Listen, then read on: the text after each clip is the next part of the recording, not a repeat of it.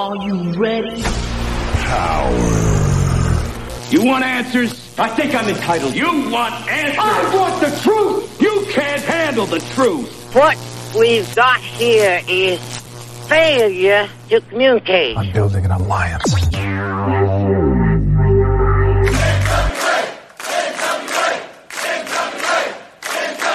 God bless the internet. Okay, let's party. It's showtime. It's time for the Alliance Guys podcast with your hosts Kevin Frazier, Jaden, DKM, and J. Cal.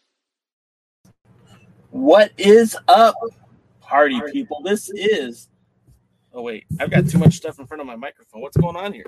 This is the Alliance Guys podcast, a presentation of alliance wrestling.com, your number one source for news and information for the National Wrestling Alliance. My name is Jay Cal. handsome gentleman sitting next to me would be none other than the DKM. Welcome to the show, Mr. Devin K. Mercer.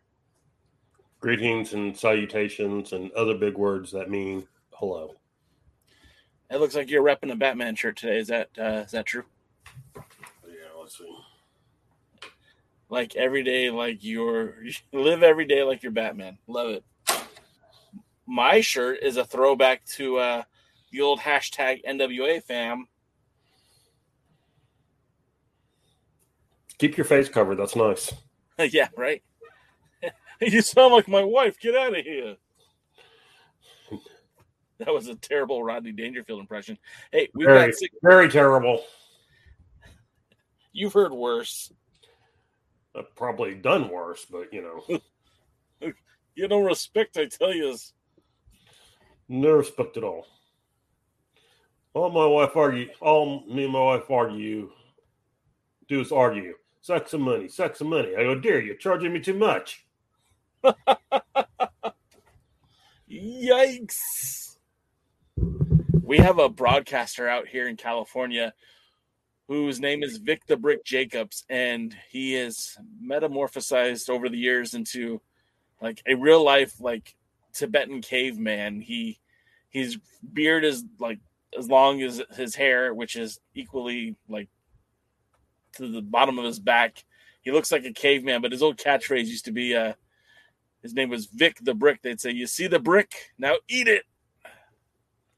And sorry, that was just a bunch of a waste of time to wait for people to join the show so that they don't miss any of the good content. We get the crappy content out first. Therefore, you have nothing but good content when everyone else is in the chat. Oh, is, is, is that what happens? Uh, I mean, it might. I don't know. I see Willie Bowen's here, and I see Jeremy's here wrestling with the MMA. What's up, gentlemen? Thanks for tuning in. I know we've got other people here in the chat. Don't feel obligated to speak if you don't want to. You don't have to type a single thing, but Yes, we would love to. We would love to hear what you have to think. Uh, we love to hear you guys' opinions. Uh, this is a very interactive show, uh, but you are allowed to be as uh, as personable as you choose. No, if I have to be here and talk, so do you. I see Dave Scooby's in the house. James H. Jackson is in the house. And uh, yeah, we do appreciate you guys liking and sharing these videos. Obviously, that helps with the algorithm. Um, and now we've got three shows every week right here on this channel, not to mention the occasional uh, interview, the sessions with J Cal that I do uh, oh, whenever I have a good guest. But also, we do the pre party every Tuesdays at uh, what's the time? At uh, 5 p.m. Eastern and that's uh, two o'clock Pacific. And then the other Alliance guys join these airwaves on Wednesday, 6 p.m. Eastern, 3 o'clock Pacific. And of course, the granddaddy of them all 14 seasons, 30 episodes, Mr. DKM and myself. Sometimes joined by uh, Jaden, sometimes joined by Kevin Frazier. Hell, sometimes joined by Tim from NWA Gold. Sometimes joined by Jeremy from uh, Wrestling with MMA. We, we, we do it all here, folks and that will be the uh, Alliance Guys podcast. Oh, it's not the show? And I see, hey, I see our pal Jim, Jim, Jim Fitz. We interviewed Jim, remember? Or maybe I, you were there. I was there. You You didn't were let there? me talk, but I was there. Well, you didn't need to talk. Yeah, that's true. You're just looking cute enough for me. Well, you're you're the eye candy. I see Roswell's in the house. We've got our first Tyrus slam of the night from Willie Bowen. Tyrus, the toilet stool breaker. that can go like two or three different ways. I love it. Thank you, Willie. You make me laugh. So there I was, minding my own business like I normally do, when Willie made a Tyrus joke, and Roswell's listening at work. Thanks. Hey, Ros, appreciate you listening, man. Uh, go get that. Go earn that dollars. Go chase that paper. I know. Uh, I know that you're you're up to, to doing good things. So, uh, let's see. Let's see. Uh, I see. You know what? The comments pop up faster on YouTube than they do on the uh, on Streamyard, which is hilarious because it's like I'm trying to keep up. And, anyways, so Wait, uh, pop up on Streamyard. I don't get that part. Ooh, yes. So, anyways, uh, first of all, I was listening to the other Alliance guys yesterday, and they were talking about the significance of uh, what's going on between Billy Corgan, William Patrick Corgan, the owner of the National Wrestling Alliance, and of course, uh, our very own uh, number one favorite wrestler here on the Alliance Guys podcast. I'm talking about the national treasure, the dealer, Mr. Nick Our Aldis biggest supporter. Yeah, he is our biggest fan actually and so uh you know one of the things that uh, you know they were kind of discussing it does this have value to the nwa and in the chat i responded you know we are just a few days removed from vince mcmahon retiring from his day-to-day operations in the wwe it was announced just on monday that triple h would not only be the head of talent relations, but also now the head of creative for the WWE going forward. We're we're walking into SummerSlam this weekend. Uh, talent uh, uh, talent engagement. What is it called? The trainees. They're they're trying out uh, in Nashville right now. There's so much stuff going on with the WWE, and there's so much news coming out of AEW. Like you know Bryan Danielson coming back and CM Punk. Uh, you know, being very uh, outspoken like he always is. There's so much pro wrestling stuff happening right now. And there is a small part of the, the fan base talk about William Patrick Corgan and Nick Aldis. And uh, again, people are saying, well, this is a non story, but people are talking about it. So it does have to have some value. It's getting people to, at the very least, examine what's happening in the NWA. And there's got to be some value in that. DK, what are your thoughts not necessarily on what's happening, but the fact that people are talking about the NWA. Well, first, I have a riddle for you. Let's hear it. What, what do you call a person that's head of creative and uh, head of uh, talent relations? Uh, the guy who's in charge? Uh, the booker. Uh, that was the old booker position. So, you know, okay. it just seems strange now to hear people people talk about it and go, well, I don't know if those two positions are compatible. They're compatible for years and years and years, but oh. well. Uh, Corgan, Aldis. Okay, we're going to look at this from two points of view. First, my point of view. I'm over it. Okay, now, now we're going to look. Now we're to look at it from the point of view that you're talking about. Is it getting people talking? And I would say, for an NWA angle, and I think by now we're all pretty well convinced it's an angle. At most, a worked shoot. You know, uh, there may be tension between them, but they're turning it into a storyline. Uh, you know, anything that gets it, anything that gets any group that's not normally talking about the NWA talking about the NWA is pretty good. If they can get them to actually tune in and watch something, it'll be better. Uh, I don't know. This is where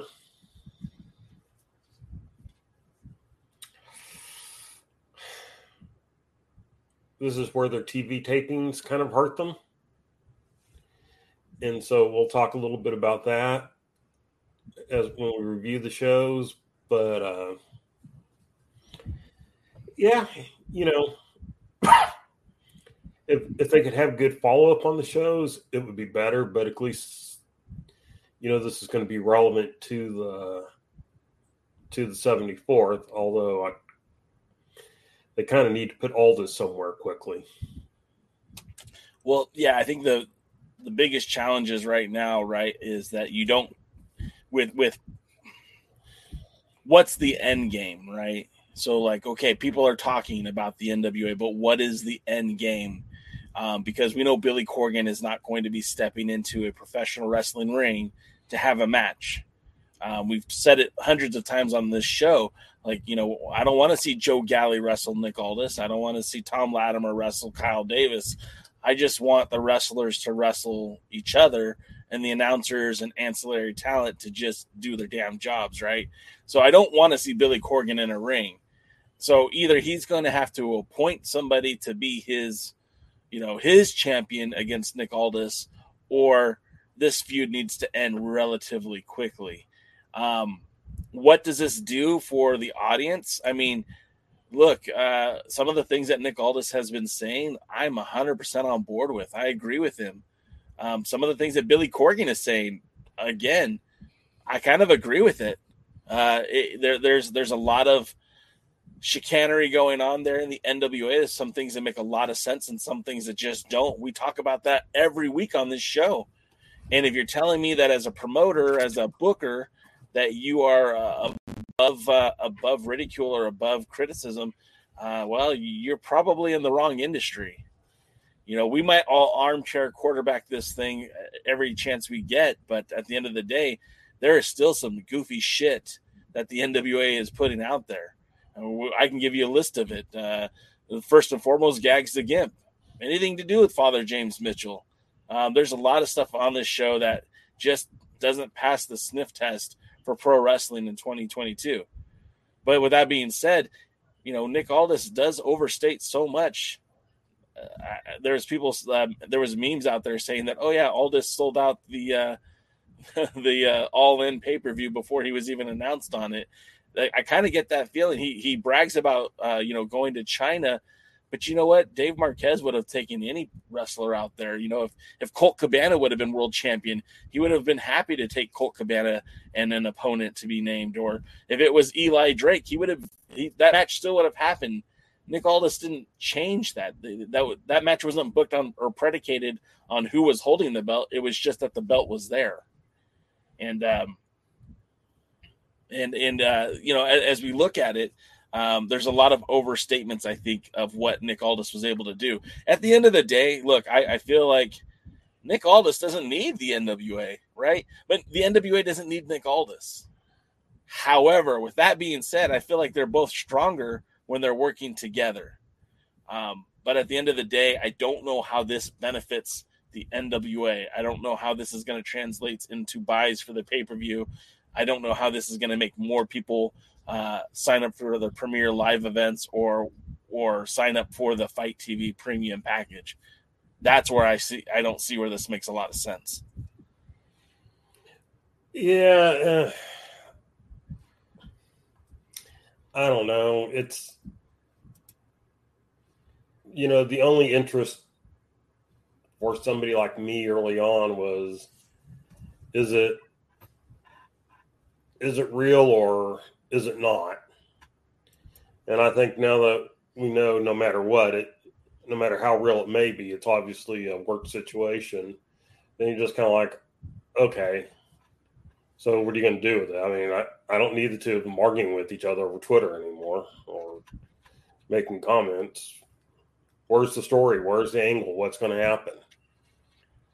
I mean, when's the 74th? August what? August 27th and 28th. Okay, so we're still a month away. So I mean, they got time, but hopefully they won't draw this out until you know August twenty second. right. Well, and then as I mean, as our pal James mentions in the chat, the only people having these discussions are are are us, not casual fans. And to that, I say I'm not so sure about that. And the reason why I say that is Busted Open, which predominantly covers WWE and AEW. I mean, they don't even do a whole lot of impact talk, to be honest with you. They seemingly ignore uh, anything dealing with United Wrestling Network. They very rarely touch on MLW, if at all. Uh, but occasionally they do bring up the NWA. And they've now dedicated two segments of over 20 minutes a time for for this gimmick, this this work, this shoot, whatever it is. And and I think the other part of this that I'm a little exposed, uh, a little concerned about is that I don't want them to work themselves into a shoot. You said that the other day offline, DK, and I, that becomes increasingly more of a concern of mine is that they're going to keep working this and they're going to end up putting themselves at odds in real life if they're not already. Yeah, I mean, you got to be careful with the overall thing. I mean, the the trick to anything is you do this to make money. Right. You know, Bobby Heenan always had one of my favorite lines that he, he said came from uh, Gorilla Monsoon, which is you bet you know if you're in this, you better be in this business to make money, because if you're not, you're an idiot. And uh, you know, a lot of people go, "Oh, well, you know, these people have passion and they have it." I don't care. They better be in it to make money. Because if you ain't in this to make money, then you don't care what the crowd is. Yeah. I mean, the the you, you can run in front of 40 people every week, month, six months, whatever, that you want to put on a show to prove that you're passionate. They don't mean nothing if you ain't making money, if you're not drawing people. I don't care that you've worked, you know, a hundred shows because you work two days every week or whatever. I don't care. Did you draw anybody? Did Yeah. anybody see you? Did, when if you're working in the same place, were there more people at the end of the year than there were at the beginning of the year? Because if not, so what? Yeah, and that that's a that's a good point too. And, and like our pal Dave Scooby just said in the chat, he says getting some exposure on Busted Open Radio, uh, but is that enough to hook fans into watching? In my opinion, not so much. Well, only if you have a story that fans are interested in. Now, they've laid a groundwork that's interesting. Billy and Aldis not getting along, and neither one of them really being the faces in it. They both kind of come across as pricks. yeah, So, so we're already lacking one thing, which is we don't have anybody to cheer for. So, I mean, there's a there's a failing there. Getting on busted open, I mean, that's good. And yeah, I think there are people outside of the normal fan, but I think all they're saying is, "Wow, Billy and Nick don't like each other." Huh? What are they get doing to say, "Tune in"? Right. you know, let's be honest. If this were to play anywhere, and again, we have t- their TV taping schedule that just screws them over time and time again. I mean, they should be putting things on USA, Yeah, on NWA USA. I mean, Billion, if, if the work nature of this, Billy and Aldis should have come in someplace for a day and with uh, Kyle Davis and shot however many episodes of USA there are between here and between here and uh, the pay per view, where they basically had their own segments in the back, in the back, and uh, and then you can build it, and then you just reshow those on Power. You know, you don't even need new ones for Power. You can just reshow those on Power. yeah, yeah. And No, I I get and, that. And then and then I have something to go, ooh. I saw this on Busted Open Radio. I can follow it on USA. There can be, you know, USA will promote other parts of power. Maybe I'll be interested in looking at that. Hey, I'm interested in the pay per view. Guess what? I can get the subscription for about the same price as buying both pay per views. Let me go ahead and subscribe. I'll give this thing a year and see how it goes. And if I only watch the two pay per views and you know a month of TV, I've made my money.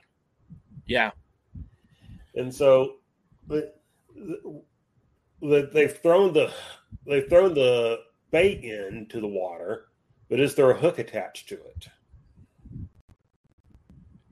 And that's the part I don't know. I don't. Again, these are all great points, and and uh, you know, as I'm sitting here, we're talking about this, and we think about you know USA, we think about Power, and just based on their YouTube numbers, right? Like, uh, you know, the race for the chase uh, finals that was last week's Power had over o- almost 40,000 people watch that, right? Uh, Saturday's show with the junior heavyweight showcase, 16,000 people watched it. You know, uh, the, the week before, Tyrus on USA had 23,000 people watch that episode. And I'm like, I, I look at these numbers and I think, wow, that's that's great. But then, you know, I went to Mexico and videotaped a wrestling match on myself or on my uh, on my digital camera and uploaded it to YouTube and it had over 40,000 people watch just a random lucha libre match from a promotion that's not very well known, the Crash. And and my my one my one match uh, is pretty much on par with some of the better segments, better shows of Power. You know, hour long episodes. I had a 15 minute match. Um, there's got to be some sort of convergence if you are bringing if you're having these conversations on these podcasts on these uh, satellite radio shows on these fm radio stations that they uh, allude to on the uh, episode of power it's got to it, it's got to convert ticket sales t-shirts money generating en- endeavors and and right now when you're looking at like last week's usa only had 16000 people watch it now granted it's only uh it's only thursday night it's not even a week old, but only 16,000 people watched it. You know, how much, how can they converge on that? How, how many, you know, how is this angle going to put money in anybody's pocket? And, you know, let's be honest, probably 80% of the people who are going to watch the show watch it within the first three days. Yeah. You know, uh, I actually, I'm trying to do better watching the shows on the day they come out so I don't have to cram and feel bad on Thursdays. But uh, I still cram. Sorry, guys. That's okay. We'll we'll punish you for it later. Um, James says, you know, wow, let me tune in and see what Corgan does to Aldis. Uh, James also brings up, I've never listened to Busted Open before, uh, before this stuff, so it did its job to get me to become a fan of Busted Open. Which I mean, that's that's kind of uh, I don't think that's what the NWA was hoping for, but I'm sure the Busted Open doesn't mind. Um, I'll be honest, I've never listened to it. You know, um, my wife bought me a truck last year for Father's Day that had satellite radio in it. Uh, I had heard a lot about Busted Open, but never actually listened to it before. And uh, it's actually a pretty good program. What's What's really weird about it is, uh, so they, so when Billy came on, it was the day after. Uh, Mickie James Aldis is a is a co-host on that show too. She appears on Wednesdays, so she wasn't there when Billy came on and kind of, you know, put down her husband. And even listening to her talk about it, she was tiptoeing around, you know, she kept saying how much she has love and respect for, uh, you know, William Patrick Corgan for, you know, allowing her to, you know, see her husband make his living there and having opportunities to promote the empowered pay per view and all that stuff. But even she was just like, it seemed like in a very uh, unfavorable position. The host of this show, Dave LaGreca, uh, is obviously a, a, Nick Aldis mark, and I don't mean that in a negative sense, but he just absolutely adores the guy. And uh, you could hear he even told Billy, he's like, "I think you're making a bad decision based on emotion."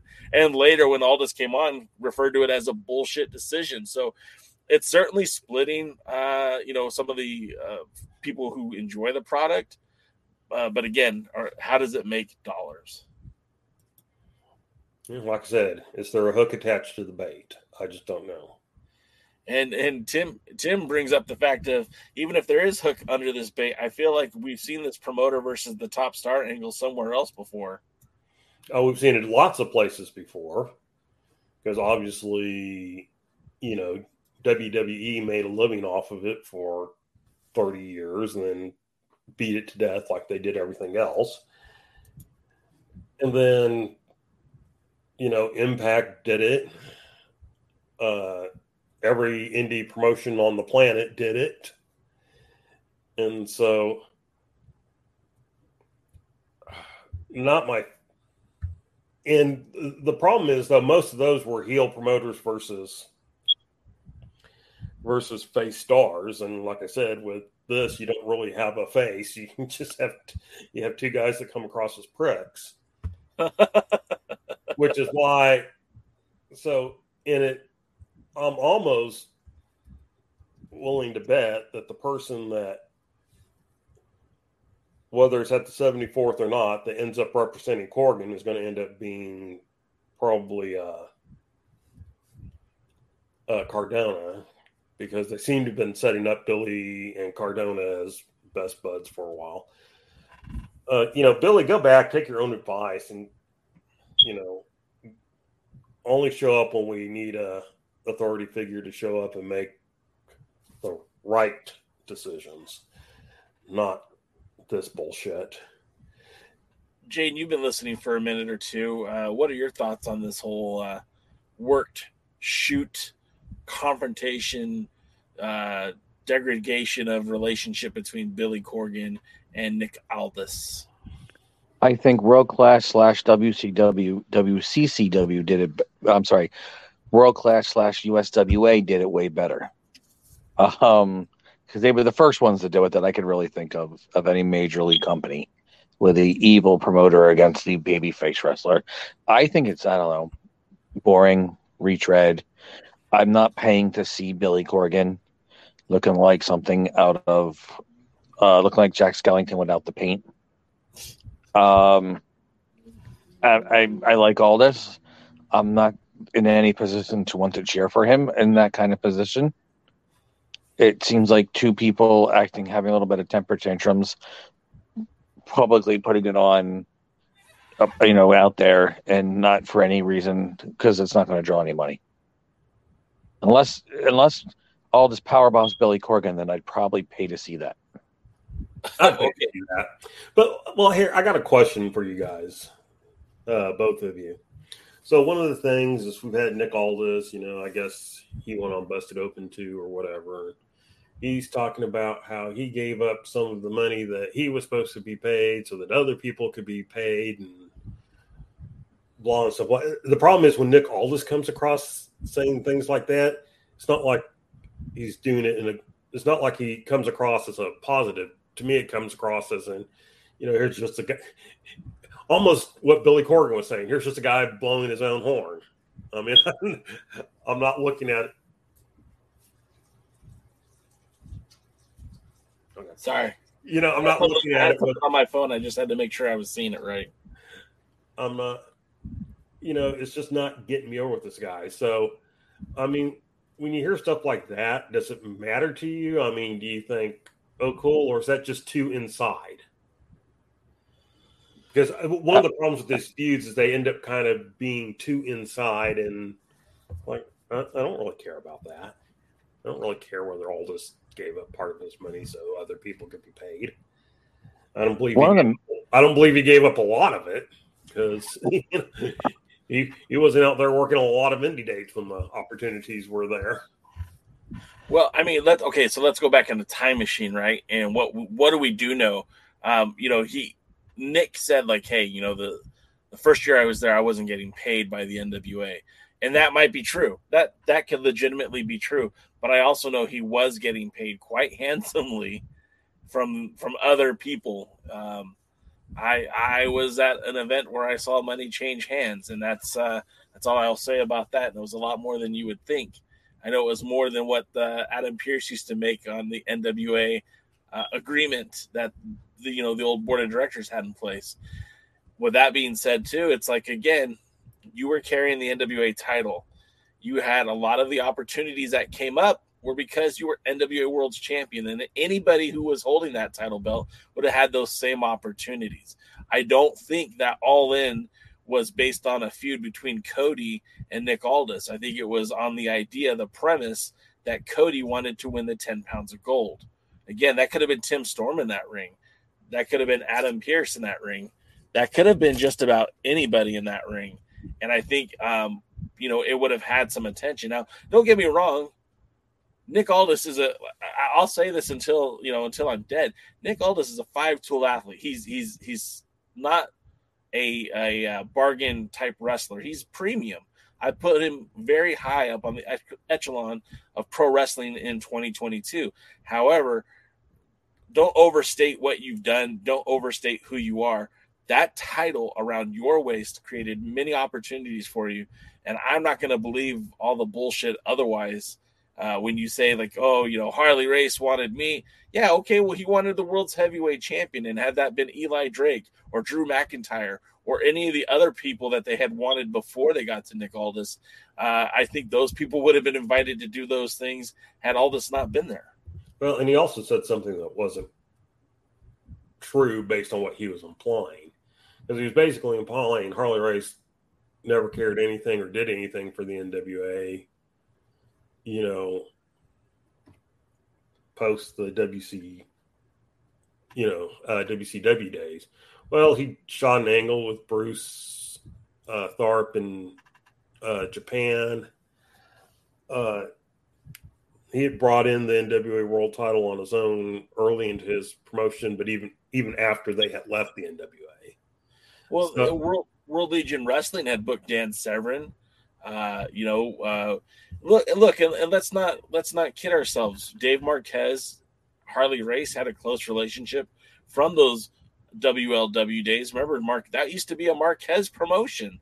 Uh, he sold to Harley, and and during those days, it's like uh, you know Harley made himself available for the NWA when the NWA asked. It wasn't a as often as maybe it, it probably should have been, but you know, it wasn't like he was off limits either. Did yeah, he show well, up in Impact? Yeah, he did show up in Impact. I mean, my point my point is that this idea that Harley Race didn't give a crap about the NWA until suddenly Nick Aldis was out and about, and him and Billy Corgan were doing stuff with it. That's just crap. It's not true. Although I see, and I'm gonna pick on Aldis for saying it, but I'm sure Corgan has that same frame of mind.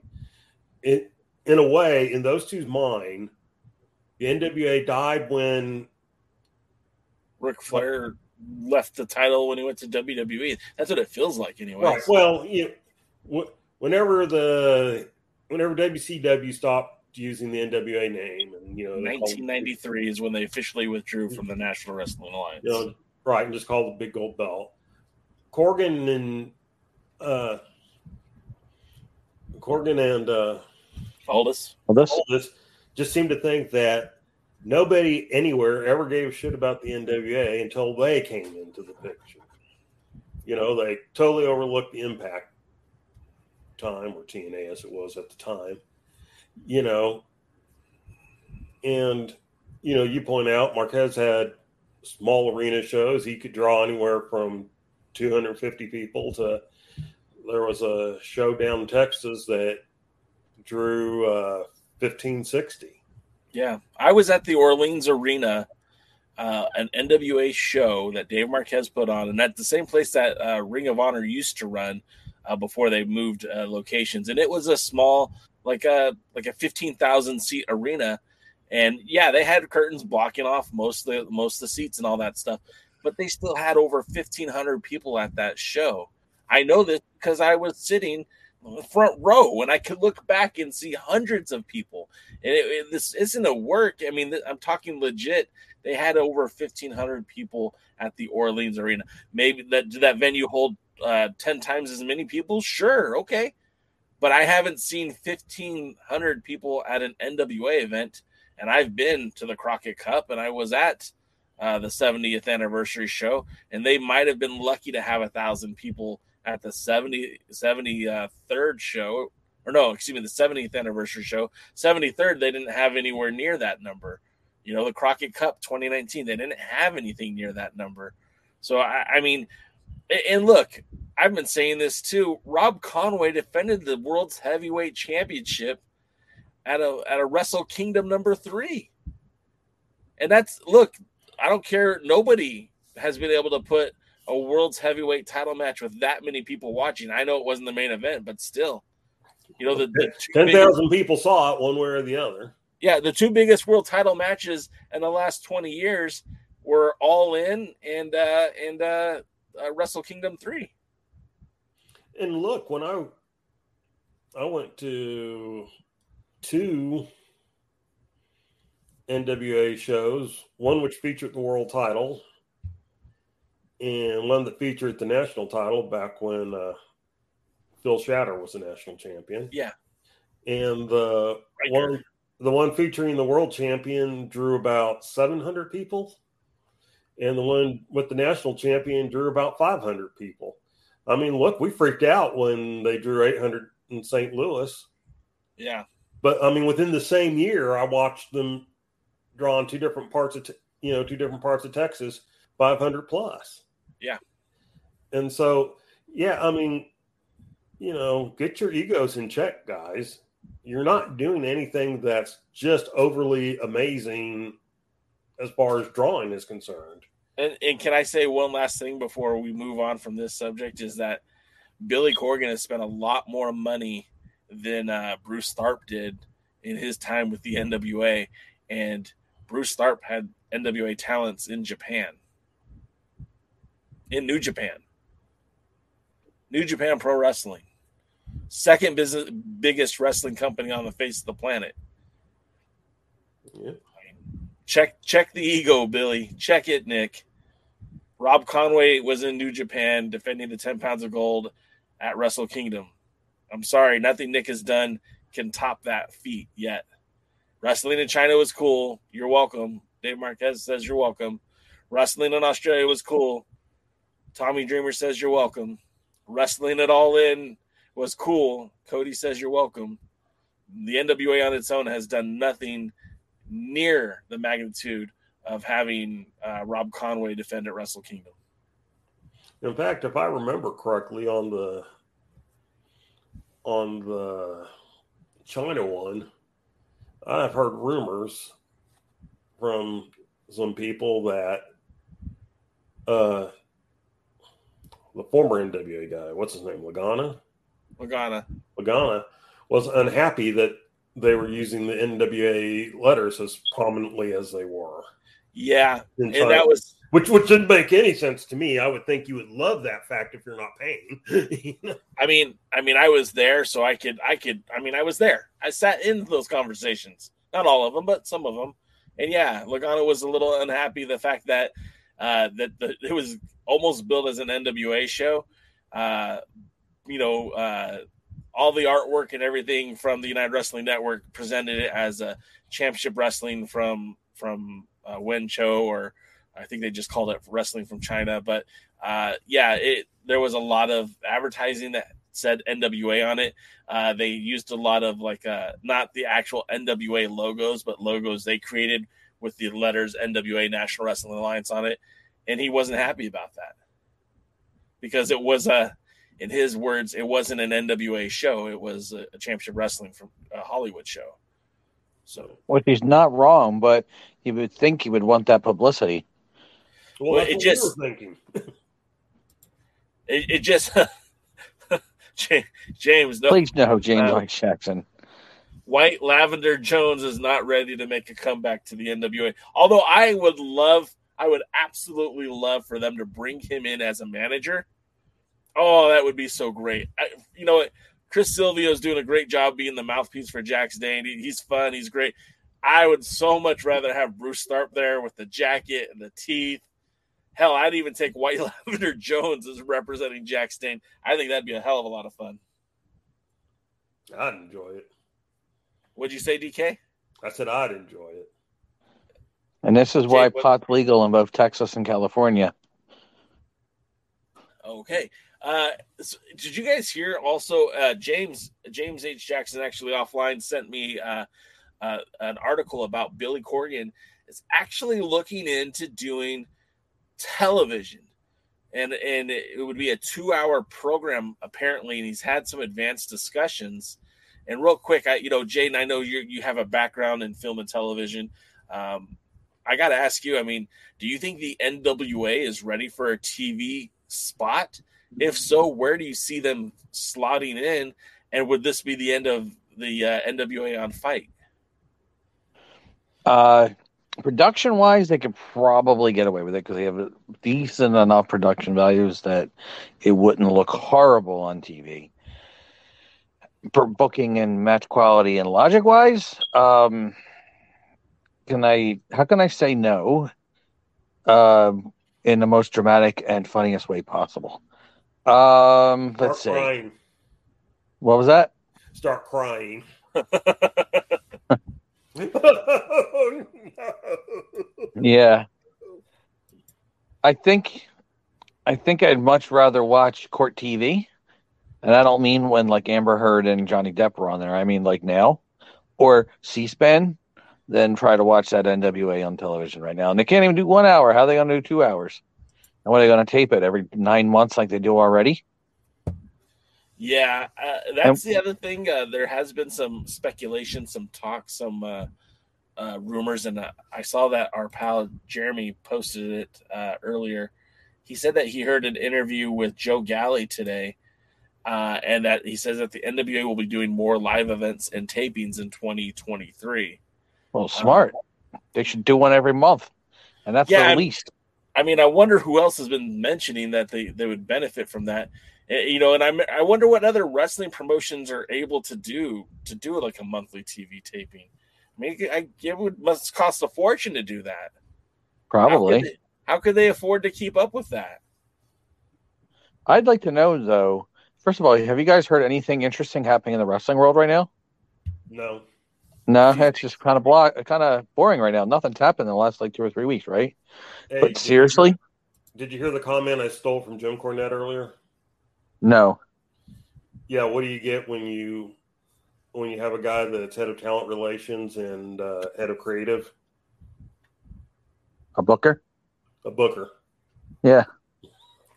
People keep are making such a big deal out of having both positions and they're contradictory positions and blah stuff like that. And it's like you know Jim Cornette pointed out. He goes, "Yeah, he goes that used to be called the booker." That's it's what exactly what it is. But do you think the changes in the World Wrestling Entertainment is going to take some of the steam away from anything happening with the NWA right now? Um, Some possible wrestlers that they might have been able to get, maybe going home to the WWE or maybe leaving the NWA to the? WWE.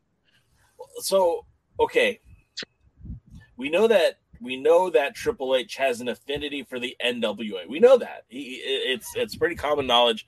Uh, you know, they, you'll hear him say like he grew up watching the NWA. He's got the ten pounds of gold, the one that Ric Flair had, literally adorned in his office. Um, it, it's very easy to say that yes, uh, Triple H is an NWA guy. Now, him being in, involved with NXT, a lot of people said that it was a better show. It was a more entertaining show. Uh, I think we lost DKM. He's getting Uh, a drink. Yeah, we all could use a drink. Um, I, I figure, you know, with with with him back at the helm, uh, no pun intended.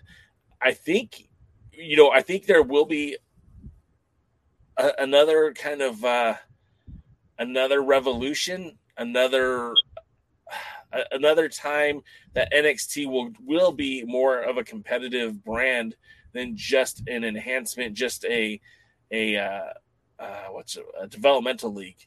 And I think, yeah, that is going to be difficult for the NWA because, you know, look at some of the stars that they're using right now, right? Uh, you know, the Briscoes who won the Crockett Cup are now exclusive to Ring of Honor, right? Uh, the guys from Honor No More, you know, the OGK, they're splitting time between Impact and the NWA. Uh, you know, the the Max the Impaler uh, was a, a benefit from the Ring of Honor closing down for that for the time that they did. So, you know, now that Triple H is back, you know, directing things, if you will, for for talent in the WWE, why wouldn't he go back and get some of those guys? Why wouldn't he go back and pick up some of these names that have value? You know, like Mike Bennett was humiliated in Vince McMahon's WWE, but maybe Triple H sees a different vision for the OGK. Maybe they would fit in on a brand like NXT to help develop the next set of superstars. You know, they don't. They, they could use somebody like Mike Bennett and Matt Taven the same way they used uh, Johnny Gargano and uh, and uh, oh, Tommaso Ciampa. yeah, thank you. You know, I, I mean, I could totally see that happening. Yeah, but even just You got an NXT, and I I really honestly believe that NXT should stay as a developmental brand. It should be taken off television, left on maybe the P, the the the cock, and uh, and um, be an actual developmental brand to push wrestlers. Just actually though used to push wrestlers, not stupid stuff there. And I think right now the WWE has a much bigger shot for seeing guys that would have never been under Vince's thumb, more like Yeah. under his boot, uh, to actually have a chance. And I think that hurts the NWA. I think that hurts, and, and I think that hurts AEW and the Ring of Honor side project. There's probably a lot of guys that, if they had the opportunity, would leave AEW to come back to the WWE if they call because they're not even getting any TV time on there. They're getting paid, Yeah. but they're not getting any TV time. I like I look at a guy like uh Karrion Kross who still seems I, I could be wrong. Seems like he's still unsigned, right? Like he's made appearances for like FSW. I know he's gonna be at the uh he's gonna be at the uh the Ric Flair uh retirement show. Um, I Does MLW a- sometimes too, but yeah, you're right. He is unsigned. Yeah, and if if if I'm Triple H, you know the the man, okay, fantasy booking WWE style. I never do this, but you know you've got this this uh, big heavyweight title match at uh, SummerSlam between Brock Lesnar and and your tribal chief Roman Reigns. Now, what happens if somehow, some way, uh, Cross just shows up with Scarlett, comes down the ramp and says, "I challenge whoever wins," or just gets to the ring it, it makes it a triple threat match. You know, it's not like WWE has, uh, you know, uh, responsibility to keep its continuity and storylines in check either. They can do whatever the hell they want. Triple H can do whatever the hell he wants. Uh, you know, Karrion Kross to show up this weekend at SummerSlam or Johnny Gargano to show up at SummerSlam. I know that uh, uh, Seth Rollins needs a, an opponent now that uh, Rid- Riddle's out with injury. So, like, anything could happen. And I think that's where, you know, those relationships that Triple H had with a lot of those talents. There's there's still a lot of those guys unsigned, and I wouldn't be surprised to see them start showing up in NXT, WWE, and again making it harder for the NWA to to get some of that premium talent. Who would you, if you were scouting the NWA now for the WWE? I know they're not going to use Pope; he's too old. I doubt they'll use Murdoch, but like out of the young talent, who do you think that they should sign, either put in developmental or move right to the main roster? I mean, if you're looking at the the the roster as it is right now, the first guy that I would grab if I'm the WWE would be Harry Smith. Although they haven't had a great track record with him in the past, he'd be the first guy that I would I would pull in. Um, you know, when you mentioned the Pope's too old, half the guys on the roster are in their 40s. You know, uh, Trevor, uh, uh, Tyrus. Uh, you know, I honestly, if things are legit, like troubled between Aldis and Corgan, wouldn't you go after Aldis? Wouldn't he be a great addition to the NXT? I mean, there was rumor that he was going to NXT uh, back in 2020 when, or uh, at the end of 2020. Yeah, the end of 2020 when the NWA took a knee the whole year. There was rumor that you know his contract wasn't going to be renewed and he was going to go sign with NXT, and that you know obviously never happened. What about younger guys though? They got some young talent, especially some of the women. I mean, if I was going to steal anybody, I'd probably steal. uh Austin Idol. No, just kidding.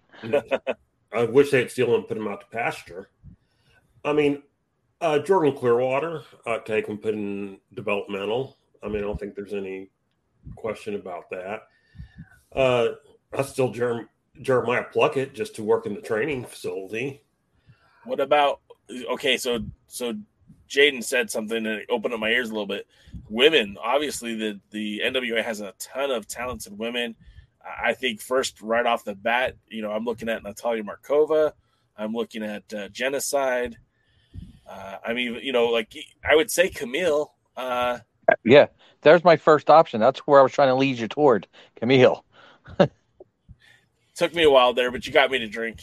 I would take Yeah, I would take Kamille, but you know, I would take Kenzie Paige and put her in developmental. I would take uh Kilynn King, put her in develop, developmental. Uh, I, you know, if I'm Triple H, I'd get Chelsea Green back, who never got a proper run in WWE because of the, you Broken know, arm. injuries. Yeah, so I'd see if I could get her in and actually give her a proper run. I would absolutely positively not touch uh, Angelina Love for any reason. No, Hey, like look, and, and that's the thing, right? Like I'm looking at this uh, the NWA roster, the women. Jennacide. I take Jennacide. If we're going to look at the women. You look at the NWA women's roster, and there there are a lot of gems there. That's for sure. You know, uh, Ella Envy, Kenzie Paige. They look. Kenzie Paige is so young that anything can happen with her. She could be a superstar uh, if given the right time. She's only what 19, 18? Not, yeah, I'm not sure. She's she's not very old, you know, and and a lot of the women are still, you know, very, fairly young. Uh, but like even like this week, and we'll get into it later on the show. They introduced uh, uh, oh, what was her name? Um, oh gosh, the girl that wrestled Kenzie Paige, and I I hadn't seen her before. And wow, she she really impressed me. Uh, Casey Lennox, I think. And like to me, as soon as I saw her, I thought, wow, she should be in the E." WWE. What about Odinson? Hmm. I don't know that Odinson fits. And I I know that some I'd have to see more of him. I mean, basically, all I've seen of him is the is his work in the end and stuff like that. I think maybe, uh, but I don't know how old he is. I mean, that's a fair point too. I mean, when you're looking at it, you can look at PG, uh, PJ Hawx. You oh yeah, at Hawx, at Luke Hawx for as a trainer. Uh, you know, I don't know about Jax Dane. I love Jax, but I I think he oddly would be too much of a McMahon style guy as opposed to I think the thing about Jax, and and again, you know, that's coming from a good place. We all love Jax Dane. I don't think they would allow Jax to be Jax, um, and I think they would try to make him into something that I don't know that he'd be comfortable with. And Have I'm you not been saying- watching Triple H book? Well, you, you know, the problem is I don't know. It's going to be a year before we really know what Triple H wants versus what everybody's used to. Uh, you know, he he made NXT kind of that Ring of Honor, you know, uh, uh, WWE Ring of Honor promotion, but you know, what do you do when you actually have some of the you know, main talent, you know, like I always say, would he book uh Ricochet better in the you know, on the main card main card and the main roster? Probably. Is Ricochet gonna beat uh Roman Reigns for the world title? Probably shouldn't. I, I'm Sorry. sorry, but I, I still can't see how you can't think Odinson. Odinson would probably go work out with uh, Triple H. Probably. yeah, Triple H has a lot of guys that he has pushed for that are bigger guys.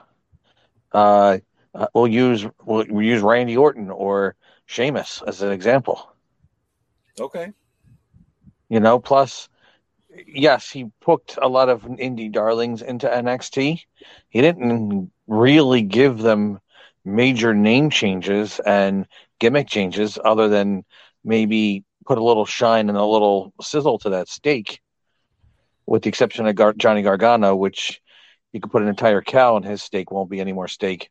But um, Oh, well, he's a black hole of charisma. What can I say? oh. Yeah, some people love him, and I haven't figured that out yet. It's because he's bigger, than the same size as them.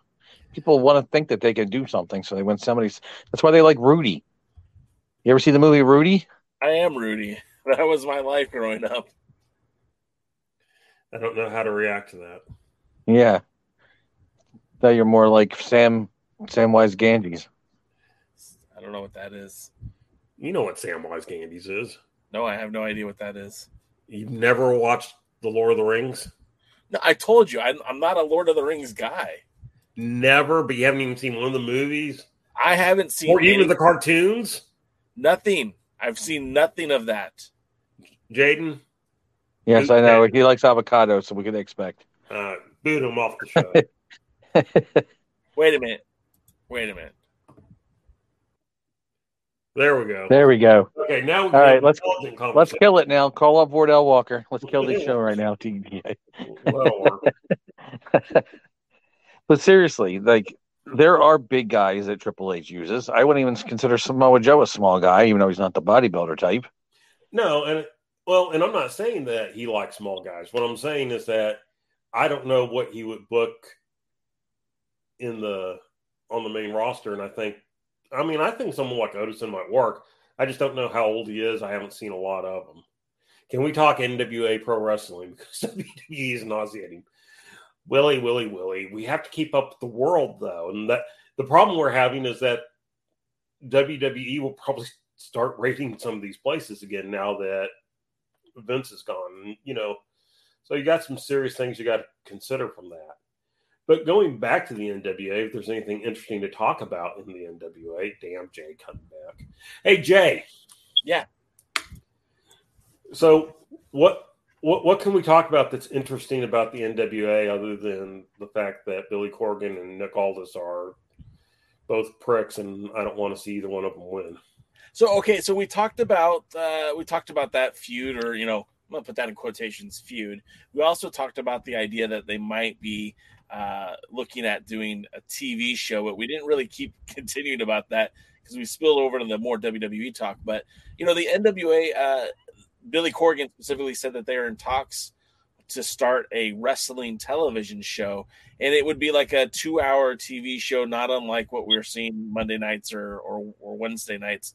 Um, where would a place like that land though? Where where would an NWA program land? I mean, you look at the spectrum of of all the uh, you know cable programming that's out there now, and it's not like the world of pro wrestling is such a hot commodity that everyone needs to have wrestling. I mean, look, uh, the WWE has wrestling on Fox and on on the NBC programming, so you get to immediately eliminate those two options. Uh, with AEW being on Time Warner, uh, again, you know TBS, TNT, you can immediately take any Time Warner Discovery Channel out of the equation. And Impact is, you know, Impact had such a hard time finding a TV deal that they literally, the parent company had to buy a network just to put Impact on it. So it's like, what station is clamoring for more pro wrestling content? Where would a promotion like the NWA land? And would you know what would be uh, what would happen to what uh, FITE TV and and YouTube? Would NWA Powerrr become a television show, or, or would Powerrr and USA remain, and this would be in addition to? Okay, my thoughts. If I were in charge, If Shut I- it down. Yeah. Oh. Uh, well, first, where would it land? And I would say the same type of channel that Impact's on. Not not the same channel, the same type of channel. The Weather Channel. Something. Uh, ESPN 43. The You know. Ocho. Uh, Mav TV. I don't know. MAV TV. That has been around for a while. I can't get Mav TV where I live. It's not on anything. So, I mean, I don't know. Uh, uh, the former championship wrestling from Hollywood is on some cable channel out, or I shouldn't say cable because I have Direct TV, but on some Direct TV channel out here. So, I record it, start it, bomb it, and then delete it. So, Is Color still around? Uh, maybe. that was actually going to be one of my jokes. Thanks a lot, Jaden. Uh, Yeah, but I those- made it funny. For those who don't know, uh, NWA made a big deal about being on cable TV when they got on a show called Colors, A network were- called Colors. n- network called Colors, and they ran about 12 shows before it died. And then I guess they got some other backing from Coca Cola, and that ran about 12 shows before it died. and it was such a popular program on. Remember, Colors was a multicultural channel from India. So, not that I have a problem with the culture from India, nor do I have a problem with uh, the NWA being on such a channel. It just it didn't really blend well with what they were promoting the other, you know, 23 hours in a day. Yeah, it was just it was weird. All right, my turn. What about um uh, if not I was a mercy kill. Oh no! Uh, the other thing I was going to say was was I mean that's what it do, but I would do I would tape like every other week and for a two hour show, and then I would I would kill all my other stuff. I'd kill FITE at, except for the pay per views, and I'd kill uh, USA. Okay. Now I was thinking. Do you remember the station that um, had like a, a ten week wrestling program that was run by Howard Baum or Howard uh, Brody? What was that called? Uh, WGN America. Oh yeah, something like that. Yeah, yeah. It was the former Chicago WGN that. Yeah, it's their cable version of their Chicago. They still own a Chicago superstation, but they have a cable version of it, which is very similar programming with just some slight different commercials. But um, yeah, WGN America would probably be because you know what, all elite, uh, the the all in pay per view use that to promote their event, and a lot of people thought that was going to be the network that they ended up on before Tony Khan got involved.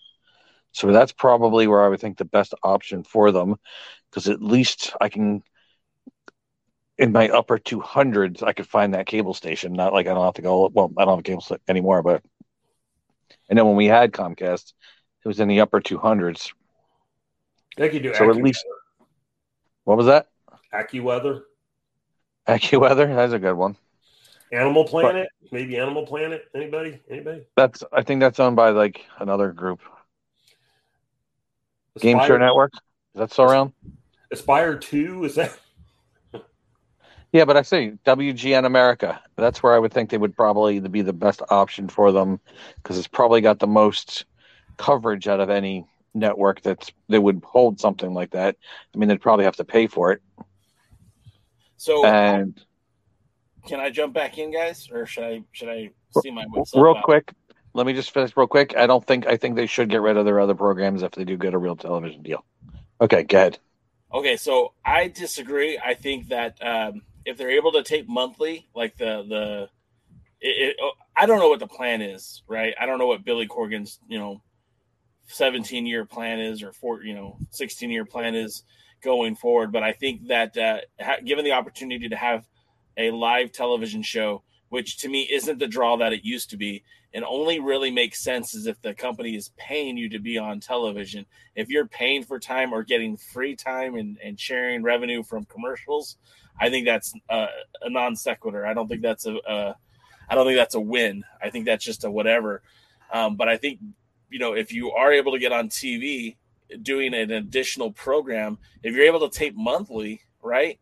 Then your program now on television could feature all of your all of your world title matches, all of your tag teams, and everything that's good about the show. And then your Saturday morning program could be maybe featuring up and comers, the people you think will be the future of the company, and then and then Powerrr could be more like a you know focused on like certain divisions, like the women's division, or each week could have a, a different theme type show.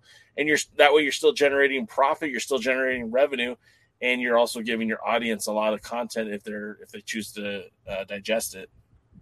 Well, the problem is the more shows they do, the more they got to tape, and then the more they have to tape, the more they overtape at a given moment.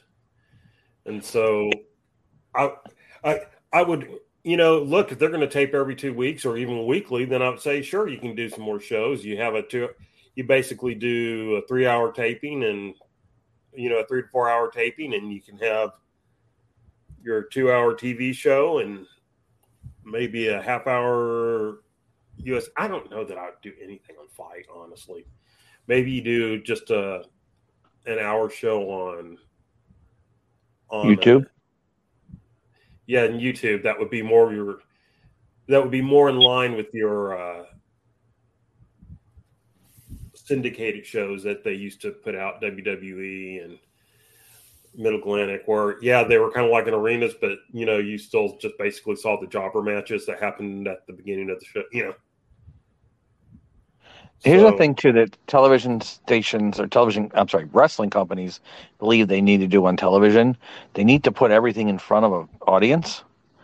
Um, you can get you can record six hours of TV or five hours of TV or three hours of TV or however you're trying to do it and fill it with a lot of stuff that's not in front of an audience. So you can keep the audience fresh and then go do backstage segments, backstage interviews. Hell, get that rolling cage they used to do on I used to love what they do on uh, Mid Atlantic Television and NWA Worldwide, and get the red and blue backgrounds. Even though I think uh, AEW kind of stole that right now anyway. But roll that cage in and start doing promos about the steel cage match at the Sportatorium in uh, Orlando, Florida, or wherever you know that they happen to be running their next pay per view that they decide to do. It'll be great. You can film a lot of stuff in backstage.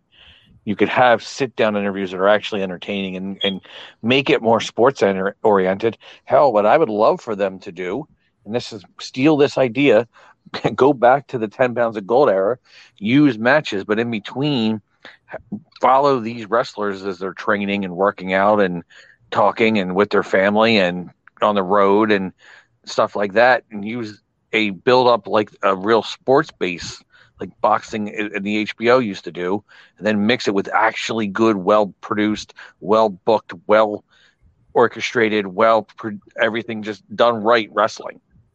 Then you'll have a program that'll make you unlike anything you or anybody else is doing. So talking okay, about Billy.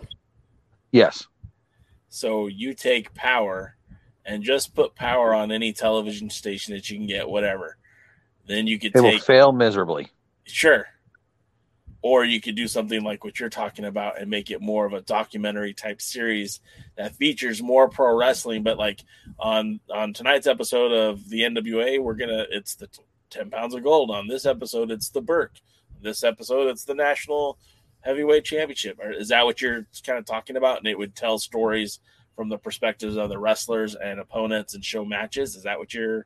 Yeah, except you could could split it out with like if you do two hours, you can get probably three really good stories going with three really good matches, and have like the back and forth go there, and and then have the match, and then the back and forth, and then the match. Because it'll be great to build it up. It'll feel like it's something special, like you're watching something special. UFC used to do it really, really well until they got on ESPN, and actually even before they did, that, they screwed up a lot when they did on Fox of all places but I used to love when I would see those specials of UFC on on Spike Network. They really made me want to see those fights. They don't do that anymore. Now the new producers are all worried about slick this and slick that. I love that. It made me want to see those fighters. Somebody I didn't know about. Um, I fell. One of my favorite fighters is from New Jersey, and it's um, Frankie Edgar. And they did those little specials building him up, and I became a huge Frankie Edgar fan. Uh, I hated hated anybody that had to do with like uh, just half the fighters there, but that's because I was supposed to hate them because they made me hate them. That made me like some people that I hated. It was really well done. It's something that no other wrestling promotion is doing. It's something I would love to do. I know Dr. Zacconi would love to do it if he ever gets on TV. Him and I talk about it all the time. We brainstorm about that. I think that would be beautiful and make it actually something you want to see, like you're seeing a t- two or three big fights instead of a bunch of matches that don't mean anything, and a bunch of really bad uh, backstage segments and even worse commentary. Because you need to fix that too. There's so much they need to fix before they got TV, They need to burn it down, and start from scratch. basically. Where's what the they need to do is hire David Marquez and just buy out the United Wrestling Network and go from there. That would put you on TV markets all throughout the United States.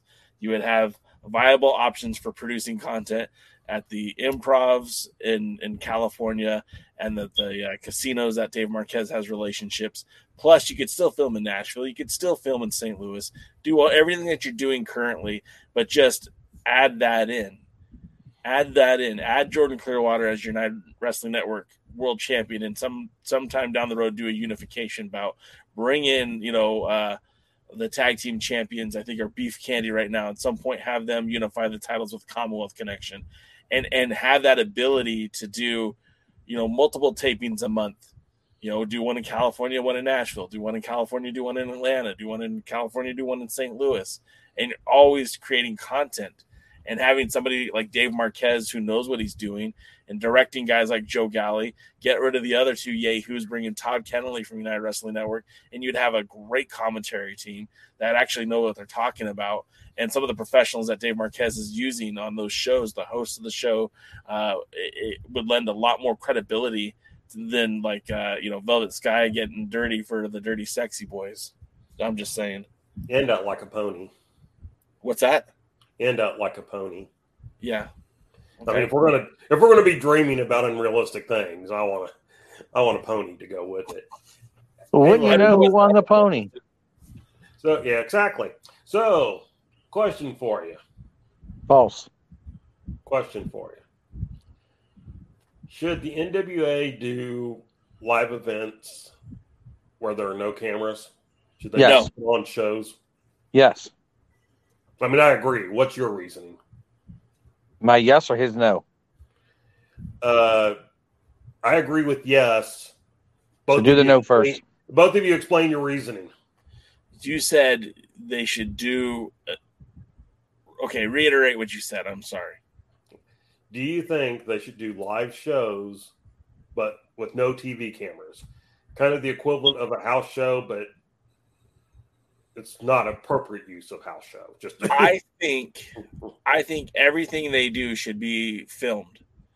But here's the cat here's the caveat. I think that they should do these shows but keep it simple stupid um, and and not have all the backstage segments, not have all the uh, interactions that they have at the podium. I think it should just be commentators, cameras, wrestlers. That's it, um, and they should treat these as uh, special events for FITE. I mean, that's something that they've talked about in that package. Is that you were supposed to get these exclusive to FITE uh, like special things, and we haven't gotten those. If you're a paid subscriber, you know every time I hear Kyle Davis tell me why I should be a paid subscriber, they they always throw in there and exclusive content just for our FITE uh, subscribers. But there's nothing exclusive about what they're producing. Everything they do ends up on YouTube. So to me, I think that would be a great use of that time. Uh, plus, it's it's creating more content. It keeps the subscribers happy. Maybe you even raise the price if you're doing one well, one of those shows a month. And also, like you always could use that content later down the road on your YouTube to fill in matches or or fill in storylines or something of that of that nature. But that's just me. All right, now for my term, this one's kind of depends on certain situations. If they were doing it once a month, then that's just basically a pay per view. So, you know, then they should put it on TV if they're going to do it that way because it's basically a monthly pay per view. If they're doing it weekly or a couple times a week, like a weekend or maybe like a, a weekend or so out of a month, then no, they shouldn't record it. They should use the TV to build toward that.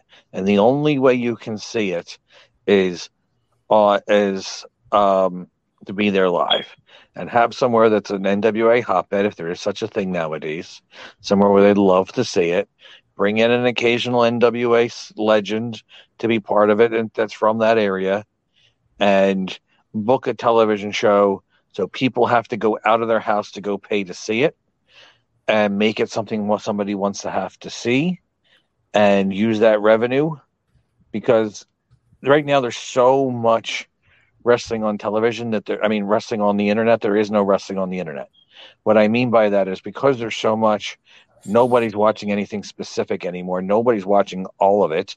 Nobody's watching uh, um like every single. There's not enough hours of the day to watch everything, and there's so much other stuff out there that's probably better, and a whole lot that's definitely worse.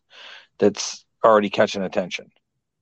So you're fighting against about a bajillion other wrestling promotions that are about a hundred bajillion hours online every single week. How many bajillion uh, is that? At least three. All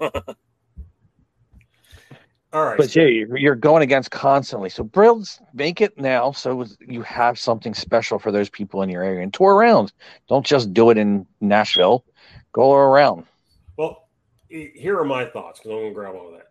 First of all, I do agree. I, I will say with Jay, if you're going to keep a FITE uh, show, then I would do like a live event or something like that a month or something like that. Uh, my thing is though, you could run shows from probably the Kansas City, St. Louis, Tennessee, Kentucky area, probably all the way into Virginia, West Virginia, along that stretch, where you could probably run a town monthly and I would not air those. I would not put those on TVs, and I would throw the occasional, you know, maybe once a year a title change, not the world title, on honestly, but you know, like a national title change, even a world tag team title, or something like that. You know, about once a title once during the year that just kind of takes place on these house shows, so people think that hey, there's something special to see. It'd be nice if they did have a tour too. And yes, the question is to answer a question earlier, it is my smoke detector. The one in the hallway needs a battery change, but it's so incredibly out of the way. We just usually wait for it to die and then change it. It's still gonna, working while it's chirping. That's all I'm saying. Sounds like my wife. Um, yeah, uh, I think uh, they have plenty of options of what they're going to do going forward. Um, you know, we, I, I, haven't listened to that Joe Galli interview yet, but I have it queued up that I will uh, when we conclude this show. But I do think. Um, hey, send me the link. oh, I. You know what? I'll put the link in the chat right now. Um, oh. I have it right here. Uh, you guys could uh, obviously go check this out uh, after our show's over. Um, but I think, uh, yeah, I and I wow, that just spammed the chat. Um, I think they have some options and certainly have to do some thinking about it. I, I don't think that they should rush into anything, right? Because, uh, you know, if you're going to start investing in actual television, like it's one thing, you know, FITE when they when they made that deal with FITE initially and, and became exclusive to FITE. Uh, FITE was helping to pay for the production of the show, and I don't know if that's still happening because they're no longer exclusive, but I'm sure they get some sort of compensation being on FITE. Uh, and also, you know, with YouTube advertising, there, you know, there are there is incentives for being on YouTube. Now, I don't think they're making anywhere near a return on investment for being on YouTube, but I'm sure they're generating some kind of uh, some sort of uh, revenue stream from it. Maybe it's only a couple thousand dollars a month. Maybe it's less, uh, but it's, still it's something. And the fact that you know James H. Jackson be the first one to tell you that they have some pretty cool merch and he's buying pretty much all of it he's not the only one they i mean they are making money with their revenue streams being youtube FITE and the television of course pay-per-views and for all of us who signed up for the uh, premier package that are paying $50 a year they they are making some money with this machine and they're going to go and ditch all that to jump onto tv you know it's got to be a vehicle that's going to compensate them in appropriate fashion there's no thing that says they can't take the TV program and put it on YouTube afterwards either. That exactly, which we're all places to. Or at least not everybody can get. Not everybody can get the uh, the yarn network, the yarn and knitting network. You know, so they'll have to put they'll have to put it on YouTube for the people that don't get that station. Yeah, I, I do want to address something from the chat. Uh, Willie Bolt uh, Bowen, you know, said something about reestablishing a territory system. Chris brings out and goes, who would want to be part of a territory system in 2022? And you're, in a way, you're both right. We don't need a territory system like we had back in the day or even the independent licensees or whatever. Like in two thousands. Right. I th- but I think what you can do is a lot of people don't realize this, but you know, like in Mid Atlantic and World Class and everything like that, there was a booking office, and that's where you booked your talent through. But there, there were promoters in all sorts of cities and towns in that quote unquote territory. And there were books in that thing. For a long time in, Texas, there was the booking office, which ran out of Houston until Fritz got it moved up into Dallas. But there was a guy that booked Dallas. There was a guy that booked Fort Worth. There was a guy that booked San Antonio, Corpus Christi, and you know El Paso in the seven major cities that they ran. And so it was a separate promoter. It was the second separate guy that did the booking. In fact, he would he was the one that would tend to use local talent at the bottom of the card, and then you would book your your top guys out of the booking office. And so, I mean, I certainly think it could work in that type of way. No, you're not going to have NWA Knoxville with your not NWA Knoxville champions, but you might have a promoter out of Knoxville who would contact the NWA and say, okay, I run a show on the third Thursday of every month. And so I want to book your talent and here, you know, in your titles because I'm going to put on an eight card match. The first two things will be some local guys that I like, and then I want to, you know, maybe a couple of guys in the middle, and you know, I want Aldis for the, I want Aldis and uh, Murdoch for the main event, or I want, uh, you know, Jax Dane and uh, what's his name, uh, Jay the God, you know, for the national title or whatever. And basically, all the negotiations, payments, and all all things like that are negotiated. And in some places, they would say they would almost be bot shows. Houston, for a long time, was a bot show. Gary Hart booked it. Paul Boesch would call and call and say he was doing the show, and Gary Hart would say, "Okay, you know, here's a booking. Send me forty percent of your gate."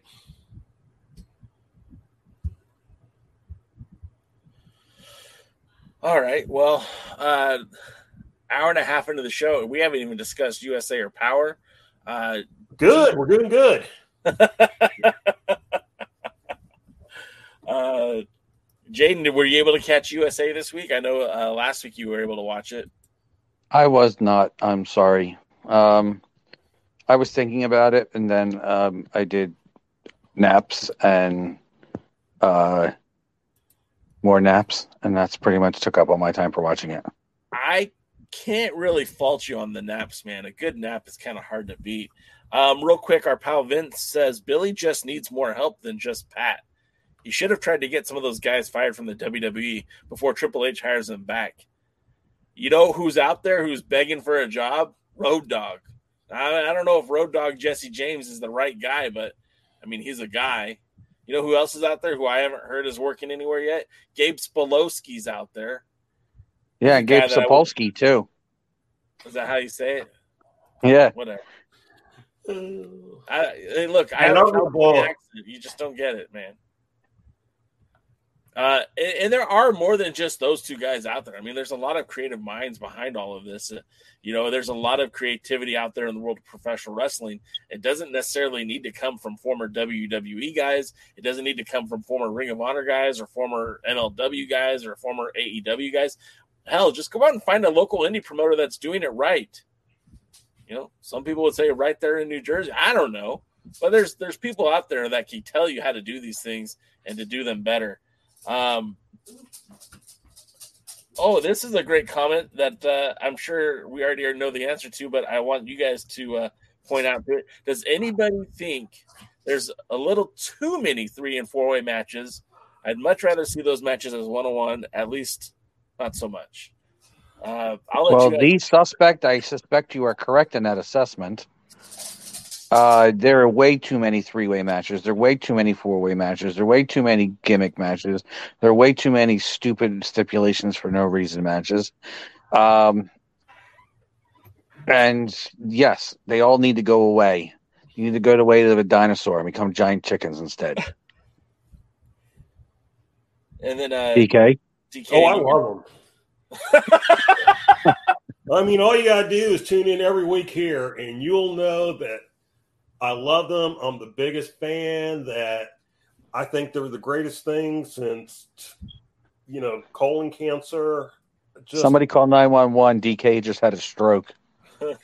So I mean, I who can complain about the stupidity of a three way or a four way or Are you being Oh. held by hostage right now? And this is how you're alerting us? God, I hate them. I hate them with passion. I hate how people disappear in the middle of them. They'll take a bump that in a regular match that they're back in 30 seconds from, and they'll lay on the floor away from the camera for five minutes, waiting for their time to jump back in the ring and stop a pinfall or move on. The It'd be nice if they even waited on the floor. Most of them are just sitting there watching it. yeah. I Hey, mean, uh, thanks for that question. The suspect. Uh, I don't think I've seen you on our, our show before, so thanks for checking us out. Uh, you're welcome to be here anytime. We're we're here three days a week: uh, Tuesday, Wednesday, Thursday, various times. But uh, thanks for uh, thanks for being here. Uh, The another- Thursday night one is the A show, just heads up. yeah, and that's nobody disputes that. Um, no offense to the other alliance guys. Uh, uh, DP says Road Dog was a SmackDown head writer. Gabe Sobolowski, see, uh, I didn't say it that bad, uh, is available along with Ring of Honor Booker Delirious, to my knowledge. Yeah, I mean, like, uh, and Dave Scooby says, hey, Billy, just spend some money and bring in some real bookers. I don't know why anyone would have a problem with that. And I, I get that this is a this is like Billy Corgan's dream job. He wants to the book wrestling, but like you can do it you can do it better you know you, you're good you're, you're okay you can make this better with some help why not do that well, let me uh, ask Billy a question. you're asking billy a question i don't think you're going to get an answer question. William Patrick Corgan. Billy, would you rather book wrestling or would you rather make money? Apparently, rather- he'd rather book wrestling. yeah Well, then I wish you'd blow money like the others do. the problem is he doesn't blow money like the others do, and he doesn't book well. He blows so, at booking. Does that count? What? He blows at booking. Does that count? Well, I They're wish, just for PG no. rating. no, unfortunately, unfortunately, it doesn't. You're going to have to pay uh, Jay his nickel for he's going to lose because of that comment. uh, Luthez says to hell with all the attorneys too, and that's like, look, uh, as we're approaching the 74th anniversary show, that's another uh, spot of complaint. Not only do we have so many titles now, but every tournament, every title uh, needs to be determined via a tournament, which means that now you're having like, uh, we got to have a TV title tournament for, for the ladies. We have to have a U.S. tag team tournament right off the heels of just having the Crockett Cup. I mean, if you're going to do the, if the plan all along was to do the U.S. titles, why not have just made that the prize of winning Crockett Cup? That would have been so much smarter. And if you're going to hold, if, if the idea is like, oh, well, we're going to do the tag titles, then wait till next year and make it the prize of Crockett Cup. Make, if you're going to bring them back, do it smartly, right? I have a, I have a, a, a very scary thought now because we talked about this before with all the things. But for those who watched the great AEW last night with great and flaming quotation marks, uh, they have finally introduced their trios. Because that's what they need now. They saw Billy Corgan's bringing more belts back, and he's like, "Let hold my hold my my uh, white claw." Yeah. And so Like, truly. And so, you know, how long till Billy brings back the six man belt. So, Billy, if you're going to bring back six man belts, do the world class version, not the Jim Crockett version. Thank you. I don't mind either as long as it's not the WCW version. Oh, God, those are terrible. So, yeah, But anyhow, lazy booking. We know somebody's a Cornette fan in here. Uh, just let me tell you, let me tell you, that was that's just a terrible thing. So, Jaden, what do you think about the fact that they had an Empower episode, which they had the men's tag team titles, but not the women's tag team titles, and one of the women's tag team champions wrestled in a singles match on the Empower, and they talk about bringing in a women's TV title. I mean, Jaden, how excited are you for a women's TV champion? Well, that's what they need. They don't have enough titles in, in wrestling. Right now, everybody needs something to hold their pants up, including the women. They have to hold up those booty shorts up somehow. So they all need championship belts to hold them up. So we also need, let's see, we need a multimedia championship. We need an NWA um, Magic the Gathering championship. We need an NWA Toss the Midget championship. I'm sorry, Toss the Little Person championship. Thank you. I'm not sure Uh, it's any less insulting. We need an NWA Alliance Wrestling.com ham sandwich champion. Hey, so I was doing a little bit of the math earlier, and uh, I actually had this as part of my notes for the broadcast. Uh, but since we're kind of pushing that to the side for right now, by my count, if they introduce another title for the women's, a TV title, that would be seven, a total of, and we're just talking actual belts, right? The belts, belts, belts. There would be seven world title belts. That'd be one for the world's heavyweight, one for the women's, one for the world tag team men's, one for the women's tag team. So I get seven there. Then you've got a national belt. And then, of course, the announced for the 74th anniversary show, the tag titles. So that brings us to 10 belts. Then you have already Tyrus with your TV title, and then introducing a women's title. That's that's a total of 12 championship belts. Now, you know, I, I haven't really done the math on this, and this is going off of what something Tim said yesterday from uh, the other Alliance Guys podcast. He mentioned there's about 40 people on the on the roster. Now, my math isn't great, but if you have 40 people on the roster and 12 of those people have championship title belts, that means 30% of your roster is a champion. Does that sound right to you? Uh, no, um, and this is from a guy that likes hockey, where half the league gets into the playoffs. Uh, no, that doesn't seem right, though. It it, it- really feels like uh, you know um, our pal Hisa from the World Titles Histories. Uh, he keeps tweeting this, and I think NWA Gold retweets it, and I retweet it. If everyone is a champion, then the champions are meaningless. Yeah. I think we're getting to that point now where if you even if these are like titles that aren't defended once a month, or even if these are just more kind of like, you know, um, hey, we're gonna just use these at the at the chase, or we're gonna just use these titles, you know, on USA. You know, it just feels like uh, if everyone is a champion, then then none of the champions are important. And I really feel like this is getting it's getting a little bit too uh Participation trophy like. yeah. Well, well, here's something for you. So they put in the TV title. All right. So that means four women will be champion. Yeah. Okay. Right now, I'm just looking at Wikipedia. So I'm looking at the roster, and it's listing 16 females. Of those 16 females, it includes rarely used Angelina Love. It includes Mickie James, who's also relative, uh, rarely used. It includes Melina, who hasn't been there in ages. It includes uh, Paola Blaze, who is rarely there, Taryn Terrell, who rarely wrestles.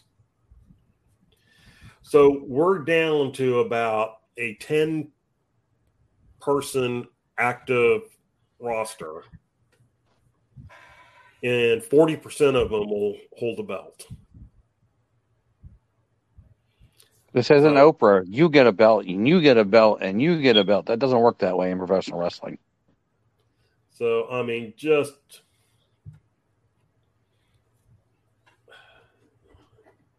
I don't know. It's it's just ridiculous that they would do this. And I am worried. I've always figured he would not bring back the six man titles, but now I'm worried that he will since AEW is. And it may be fun to so, so uh, maybe you're right. But I wish they'd sell a sell the junior heavyweight title. I don't want to go out and get that made elsewhere. The hot dog eating championship for you know what? That's a good. That's a belt Irish to go after. Him and Joey Chestnut going face to face, toe to toe Coney Island, Labor Day weekend. Let's book it. Come on, Billy. If you had any balls, you book it. All right. So uh, that's enough title talk. Obviously, um, look, it, it's not a good idea to reintroduce these titles. I mean, I think it was kind of cool that Madusa did the whole Rick Rude where she was on two hours of uh, two separate shows at the same time. And it doesn't seem like that's going to stop anytime soon either because the NWA isn't going to punish her or not use her because she was on WWE programming. And it doesn't. Oh, no, they'll use her more. yeah, probably. And uh, so, so again, this just seems like it might be, you know, with all these titles. I look, the person we have to convince is the person that's not listening because it feels like everyone else agrees with us that this is a bad deal. It's a bad look. Yeah, too many titles. And, and uh, gosh, I think DK, you might have said it, uh, or maybe it was Tim from the other Alliance guys. I don't remember who said it specifically, but uh, our pal Dave Lagana used to mention how there were, the NWA had way too many titles that they had no need for all these titles and would reference like the mid the Midwest Missouri Missouri Italian Junior Heavyweight Championship, which was an actual legitimate championship belt at some point in the illustrious history of the NWA. However, like you know, I much rather go back to the days where we didn't have enough titles to represent the company than to have an abundance of, of championship belts that are just ever ever becoming more meaningless. So um say that again. With that being said, I think we're gonna skip the NWA USA recap uh, just because we are already at an hour and a half into this show, and I want to make oh, sure. that's we... how. How long do we have to talk to Skip Power next? Two hours. Well, well, wait a minute. I'll I'll say this about USA. We'll just kind of sum it up. I didn't think any of the wrestling on the show was bad. No. I didn't think the show overall was horrible. No. A uh, couple stupid moments, but outside of that, I didn't have any major issues with USA. The matches were actually uh, matches were actually pretty good, and so I there'll be no complaining about USA today. We're not just skipping it because it was bad. It was it was a fine show. It was actually a pretty decent show. Um, yeah, I should have watched it. And uh, you know, one thing I will take away is like I feel like Jamie Stanley is way underutilized, and I feel like uh, you know some of these guys, you know, we only see them every few months, and I feel like again, a better taping schedule would be better for the program, better for the show. A lot of these guys we haven't seen in so long. I would rather see these guys than some of the guys we are seeing. I will say that. And I actually enjoyed the Colby Corino, Kerry Morton thing. It was a great match. As a person who's, well, I won't say great, but it was a really good match, and a, it was a solid match. You know, as a person who's not the biggest Corino fan, I I enjoyed it, and I and I like the fact that Mercurio, Mercurio, Mercury, whatever his name is, uh, actually got the win over uh, Jamie Stanley because I wasn't expecting that. So you know, since they kind of made a big deal out of Mercurio arriving, it was nice to see him get a win. All right, yeah. so then are we going to review power or are we going to continue to uh, try to avoid that? No, we're going to review power because that's in the headline. That's what we do here. So, um, fine. And this was a good. That's the way a woman says it. Eh, But this was a good show too, and I I feel like look if we if we skip both shows and they were both relatively good, we need to highlight that because we're quick to kick them when they're down, but when they're doing something right, we need to acknowledge that as well. And I feel like these last two episodes were pretty good. However, I do have some nitpicks that I will point out where I have nitpicks, and and well that that'll kick us off with NWA Power season nine, episode seven. And on this very special episode of NWA Power, the spotlight is focused on the women's division of the NWA. They call it Empowered. Um, now, the segment starts off, the show kicks off with Marti Belle, Paola Blaze, and the Pope with Kyle Davis. And this is where it gets unironically funny because Marti Belle and Paola Blaze speak Spanish for most of their promo. So I don't really hear what they're saying, uh, or I hear it, but I don't understand it, I should say. And then I can only really relate to what the man was saying about women empowerment, which is the ultimate mansplaining right then and there that the Pope is telling you exactly why it's important to have women's wrestling. And I thought that was just the best because empowerment shouldn't be about mansplaining. It should have been a woman up there speaking, uh, you know, in a language that we could all understand, or at least have subtitles to give it depth and and and integrity and emotion and drive and passion. And instead, you have the Pope doing that for them. And I thought that was just unironically the most funniest thing I'd ever seen on an episode of Power. Uh, and then Jaden dropped out. 'cause Evidently, he didn't think it was funny, but I thought it was hilarious. Uh, DK, what did you think of this opening segment? Uh, it didn't. It's like I understood what they were trying to do, but man, did they do it poorly. I mean, to me, that's when you bring Madusa out Yes. and talk about you know women's wrestling and the history of women's wrestling, and you know, and then you know maybe make the announcement about the TV championship and stuff like that. And uh, but yeah, it was like like you said, I I didn't use the mansplaining term. I mean, I've heard it before, but that's I didn't use it or think that. But yes, the basic concept was the same. It's like they had to bring out a man to put over the the women's wrestling better than either of the women did, and you know, Pope so uh, you know, preacher that at, least he got me excited when he talked about it. But uh, but I, I I did see the humor in it.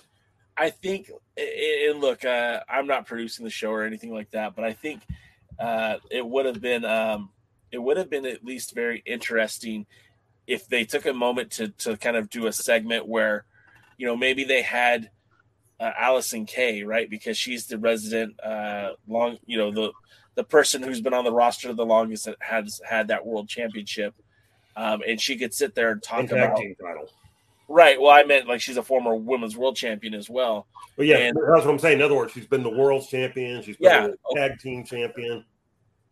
And maybe they could have just focused in on the Burke, and she could have talked about why women's wrestling matters and why it's important and why we should continue to support it, and, and- and not even like show Allysin Kay really, but just zoom in on the Burke, and or or or have each woman say one thing that's important about women's wrestling. They they could have done this in so many different ways that would have been empowering as opposed to the Pope breaking it down for us. I thought it was hilarious. Uh, but I really felt like they, they botched that one. And I don't know if that was intentional or not. If it was intentional, like my hat's off to you, Billy Corgan, for being a grade A asshole.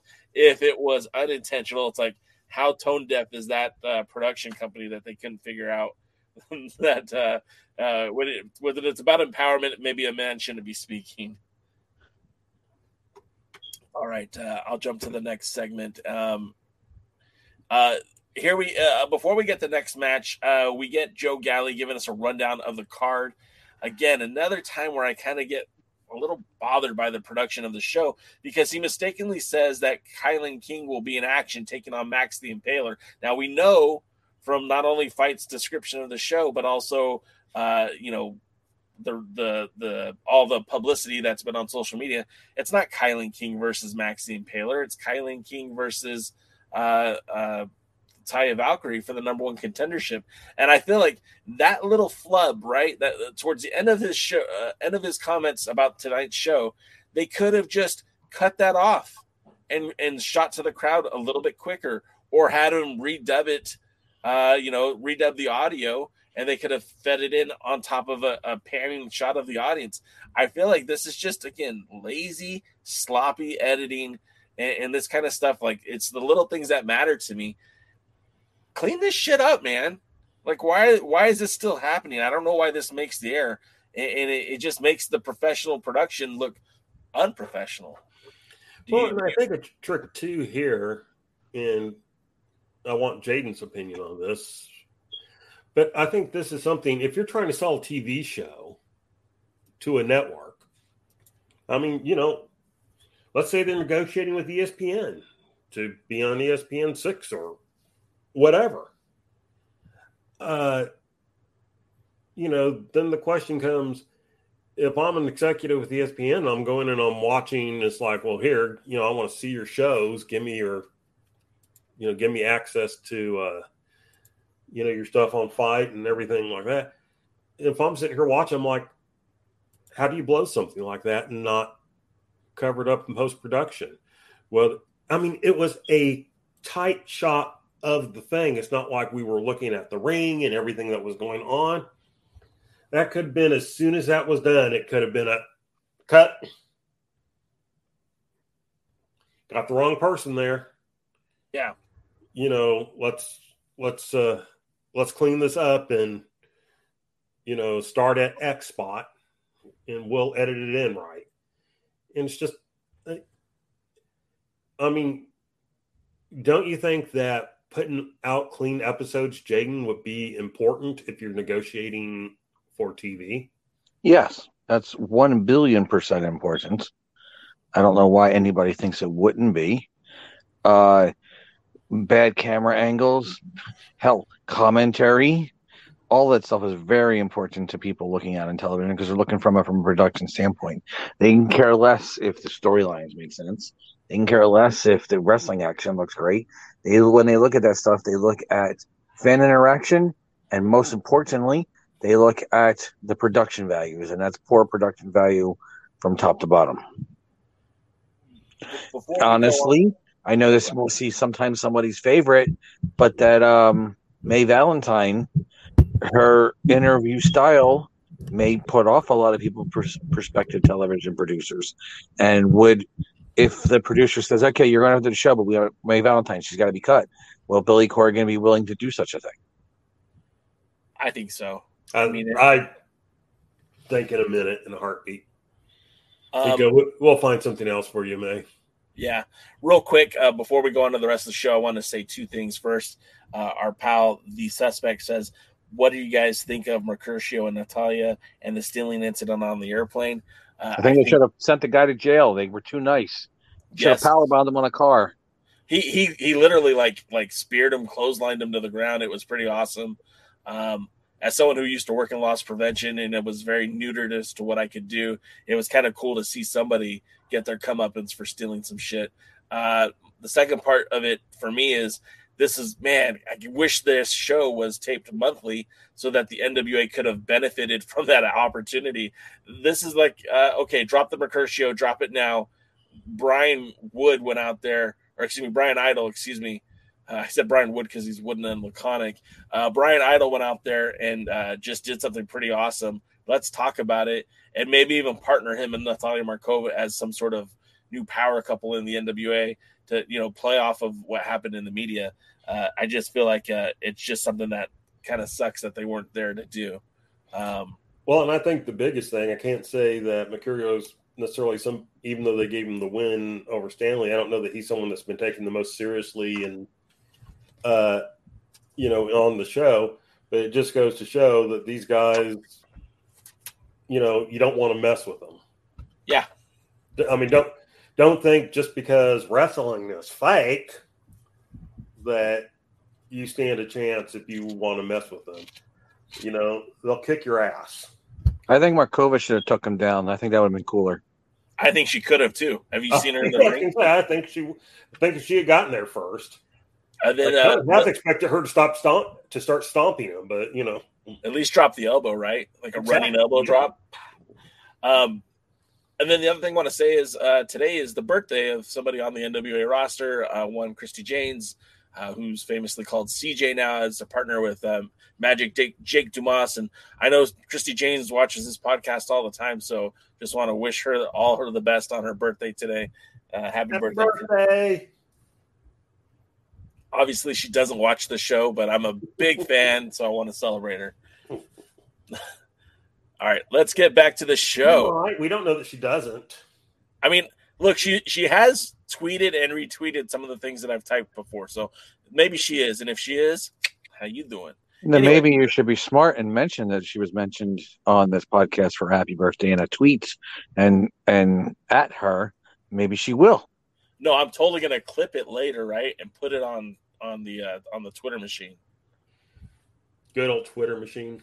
Yeah.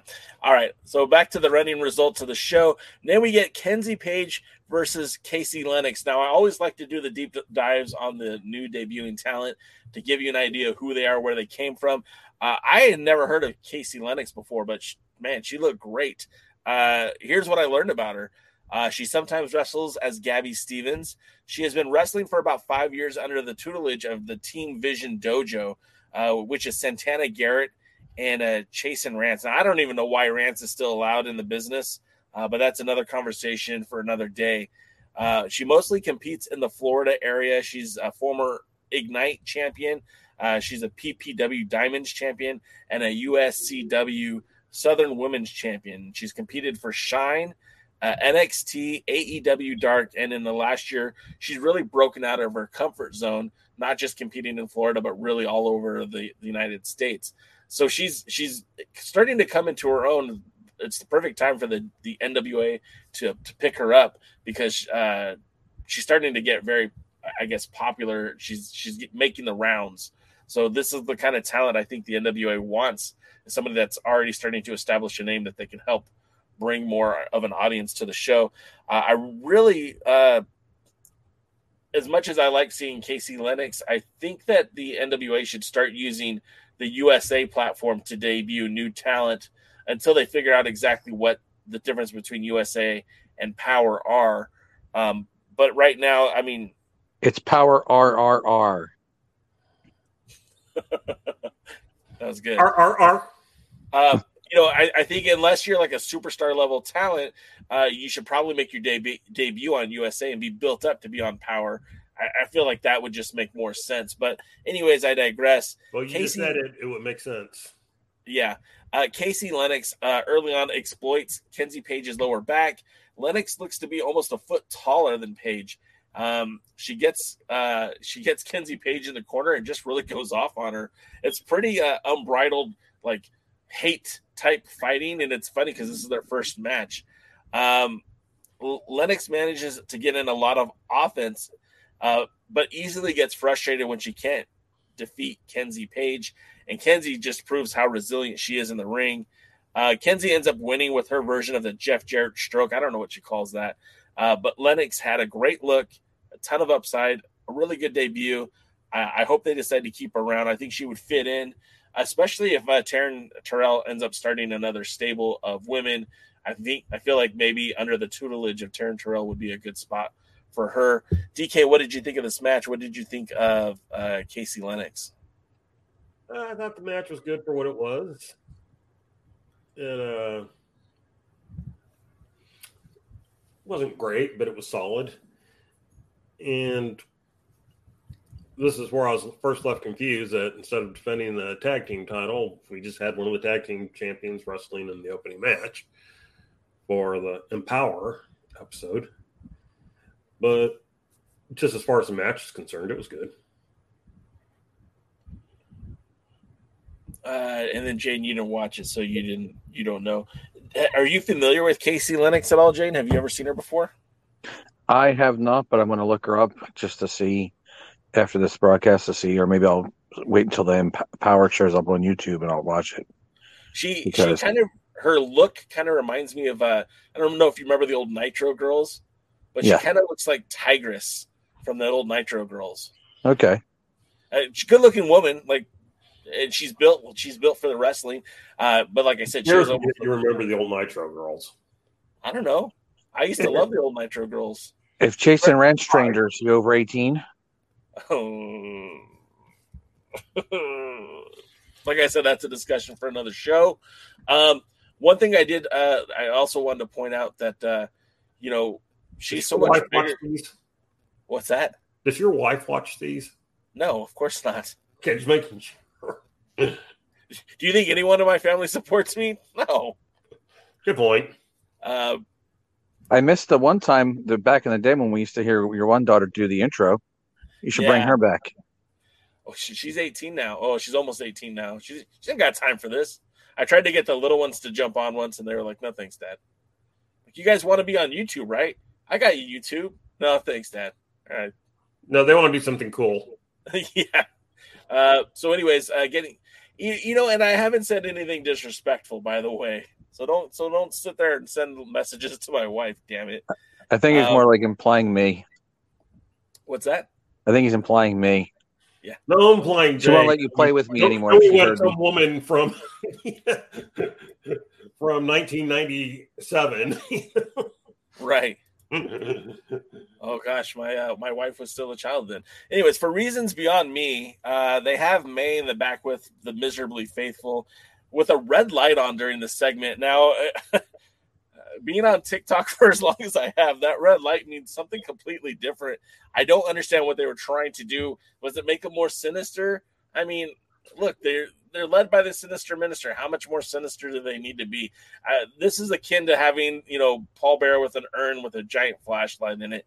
Come on, man. Let's stop with this, the dramatics. We get it. You're all a bunch of zombies. You're all a bunch of monsters. And we all should be afraid of you. Blah blah blah. Uh, the only one scary in the whole group is Max the Impaler, um, and it looks like she's officially joined the group. Father James is looking to conquer the women's division, and May obviously looks terrified in this segment.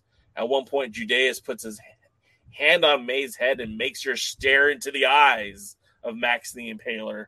Um, you know, this just was a, another like segment that didn't really make a lot of sense. You had all the cretins of the miserably faithful there. Um, it just, but it was all about Max the Impaler. So another. It sounds like they were missing Sven Gulli. Yeah, he was probably there too. It was a stupid segment. If they wanted to do something, they just could have brought out James Mitchell and uh, Max the Impaler. They didn't need everybody there. It didn't fit with the rest of the show. Uh, I'm getting. I don't like the way they're using uh, May right now, where she's fawning over Tyrus and something that from the USA show, you know, they showed her fawning over Tyra. Odinson actually came across better this week, and uh, you know, just being shaky, scared, you know, during this. It it was sports entertainment, and I don't. I'm o- I'm okay with characters evolving and character development. Um, but again, May's just she's a backstage commentator. She's a journalist, a broadcast journalist. I don't know that she needs a gimmick, and she certainly doesn't need to be involved in angles. You know, like uh, they tried to put her in a match against uh, Natalia Markova a few months ago. Now she's in a relationship with Aron Stevens. He's going to go meet her mom when they go back to Brazil in November. But then she's fawning over Tyrus and just being flat out disrespectful to to to uh, uh, Odinson. And then this segment where she's treated like a like a, a scared child. The, the whole thing is just weird to me. Just let her be a commentator. We don't need all this other shit. We don't. Yeah. Marc Lowrance once said that Fritz Von Erich told him when he was first applying for the job or first got the job or whatever on a permanent basis. He told him, he goes, he expected the wrestlers to show him the utmost respect and deference. Deference. Because if the wrestlers didn't take them seriously, how could the fans take them seriously? And it's kind of the same thing here. Let them, you know, let the announcers be announcers, let the interviewers be interviewers, and stop all this crap. We're not going to see, nobody wants to see uh, Jax Dane versus Joe Galli, so stop that shit. We didn't want to see Joe Galli and Kyle Davis versus Nick Aldis. Stop that shit. Uh, you know, it's one thing when it's Tim Storm who is semi-active, but just in general, let each group be what they are. Hey, hey, Jaden, does Dog have the wrestlers go beat up the ring announcer? I well, Patch did chase the ring announcer around the ring like George the Animal Steele. Does that count? But that's different though. That's kind of Patch's character just being like zany. This isn't that. You know what I mean? Like those guys, uh Patch is just a wild man. And and, Yeah. and that's part of the gimmick. It's part of like who he is. He wasn't threatening to wrestle, you know, your announcer because your announcer said his name wrong. Patch Yes. would have done that to anybody. Guts and Patch is not going to be a match on Dangerous Adrenaline Wrestling Gladiators, and they're not that they're in any way, shape, or form trying to promote that. I think Patch just wanted to use them as a toothpick. which sounds like a patch type thing. So yeah, I mean, to a sense, if it fits the character, but just in just in general, there, you know, I don't think the dog wrestlers and the ring announcer run errands, or if there's commentary, I don't know if the commentary team runs, you know, angles with the wrestlers. It just doesn't make sense to me. It Uh, doesn't. 'cause it's stupid. What else happened? Because we're already at nine o'clock, and I'm All tired. right. So let's let's not go too far into this. Um, so next up we get uh, Taya Valkyrie versus Kilynn King in a number one contendership. Now, when I think of Kilynn King, I always think she's like this absolute specimen of an athlete, right? Because she's they, they call her the majesty of muscles, right? She's a big girl, she's strong, she's built, uh, very much in the same vein that I think of Kamille, uh, or Jennacide, even, right? Just very like beefy. Uh, but Taya, Taya doesn't shrink in the ring when she stands next to Kilynn. In fact, Taya is maybe even bigger than Kilynn in terms of like mass. Uh, not in the not in a mean way, but in a very like athletic. Like she's built. Both women are built. Um, She's got broad shoulders. yeah. This match might be of Taya's stiffest competition since joining the National Wrestling Alliance. And, you know, as I look at it the other way, it might be the stiffest competition that Kilynn King has faced since joining the NWA. Um, Taya is currently the HOW Women's Champion, the XPW Women's Champion, the MLW Featherweight Champion, the Impact Knockouts champ- Tag Team Champion, a four-time Reina de Reinas Women's Champion, and briefly held the WSW Australian Women's Championship uh, as part of that uh, series that they just recently had. So she's certainly the most celebrated competitor that Kilynn King's faced in the NWA. And this match is extremely competitive, which made me very happy. I didn't want to see Kilynn get out there and get blown up, and I sure as hell didn't want to see Taya uh, take a whooping either. Um, Taya has great facials in this match. If you watch her, you look at her face, she sells with her face in such a great way. Um, Wera Loca gets the win with the Where Lock, obviously, uh, connects quickly and is made the number one contender. Uh, Taya shows a ton of respect to Kilynn post match, um, and you know they do the whole handshake and you know celebra- celebratory pose. And uh, Taya gets a shot at the 74th anniversary show. Uh, this was such a good match and very competitive. Um, like I said, I, I didn't I didn't know how it was going to go, but I was very happy with the results. DK, what did you think? Uh, yeah, I liked it. I and I was even a little bit surprised because they seemed to be setting up more for the rematch between King and Kamille. But uh, this is just me. I'd much rather see uh, Taya Valkyrie, who, you know, I, I had seen her wrestle before pre WWE, and I, I mean, I liked her, but I wasn't like a huge fan and I don't know if it's because I felt so bad over the way WWE screwed her over, but I have so enjoyed her since she's come back to the, you know, indie circuit and everything, and I've enjoyed her matches in WWE. And, and as you put it, she's a big athletic gal. She she's not she's not you know heavy or fat, but she but she is a stout woman There's an extra C in that thickness. That's why. Yeah, and, Uh, she's a, you know, she she a beautiful woman. And the thing about her, she's somebody who matches up with Kamille in the sense that, you know, well, I said it when she was in the ring with Max the Impaler. Maxine Paler normally looks humongous compared to the other women in the ring. Against Taya, she looked almost, you know, even. Yeah. And and so this is someone who, in the reality of it, if you're watching a match between her and Kamille, you wouldn't be surprised if she won. Now I'm There's not, I'm not there's I'm expecting, but I wouldn't be surprised if Taya could beat you know if Taya beat Kamille. I wouldn't walk away going, "Oh wow," you know. there's a match that would really, really, really work out well with a build up in a sports oriented UFC slash HBO boxing style build up because these are two women athletes with some great physical presence and a great physical size and some aesthetic appeal to them that can be used to build up um, in a right way with a great storyteller and a great production crew to make this match seem like the most important match in that the NWA's ever had for the women's division. Uh, yeah, I, I agree with you, man. And again, like you know, we've talked about the our pal Doty. He's not on tonight, but he says it all the time that the probably the best part of the NWA is the women's division. And I don't know if I've always agreed with that, but as of right now, like with Taya Valkyrie, Chelsea Green, uh, Kamille, Kilynn King, Jennacide, Natalia Markova, I mean, it's it's pretty solid. It's it's kind of hard to debate that. And I look, I didn't even mention Allysin Kay or Marti Belle, and they're in there too. I mean, it's a pretty pretty good division. And I I mean, look, I don't know that they can match, uh, you know, uh, pound for pound with the uh, Impact roster, but the fact that they share so many talents already, like, I'm, I think the NWA Women's Division is one of the bright spots of the NWA.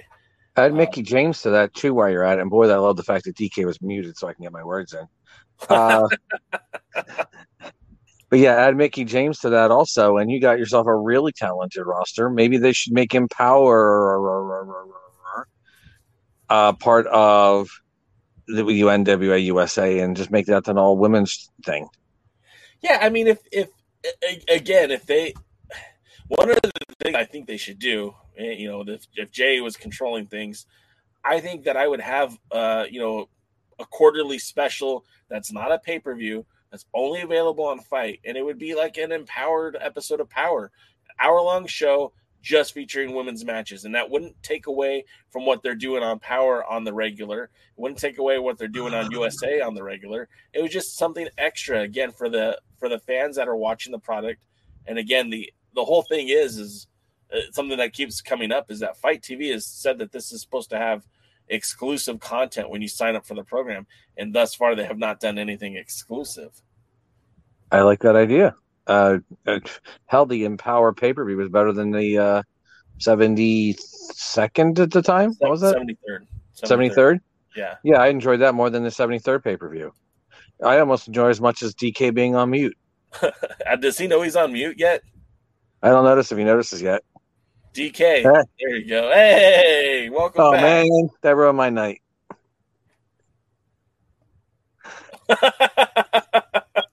he just put himself back on mute. I don't know if you guys can see that. I don't think they can see it. They can't see that, but it's still hilarious that he does that. It was happening. So after that match, we get Billy Corgan. I had nothing to say. oh, sorry, sorry about that. I've talked so much, I just skipped it. Do you have anything else you want to add? I'm sorry, I didn't mean to No, disrespect I'm you. saying I had nothing to say. All right.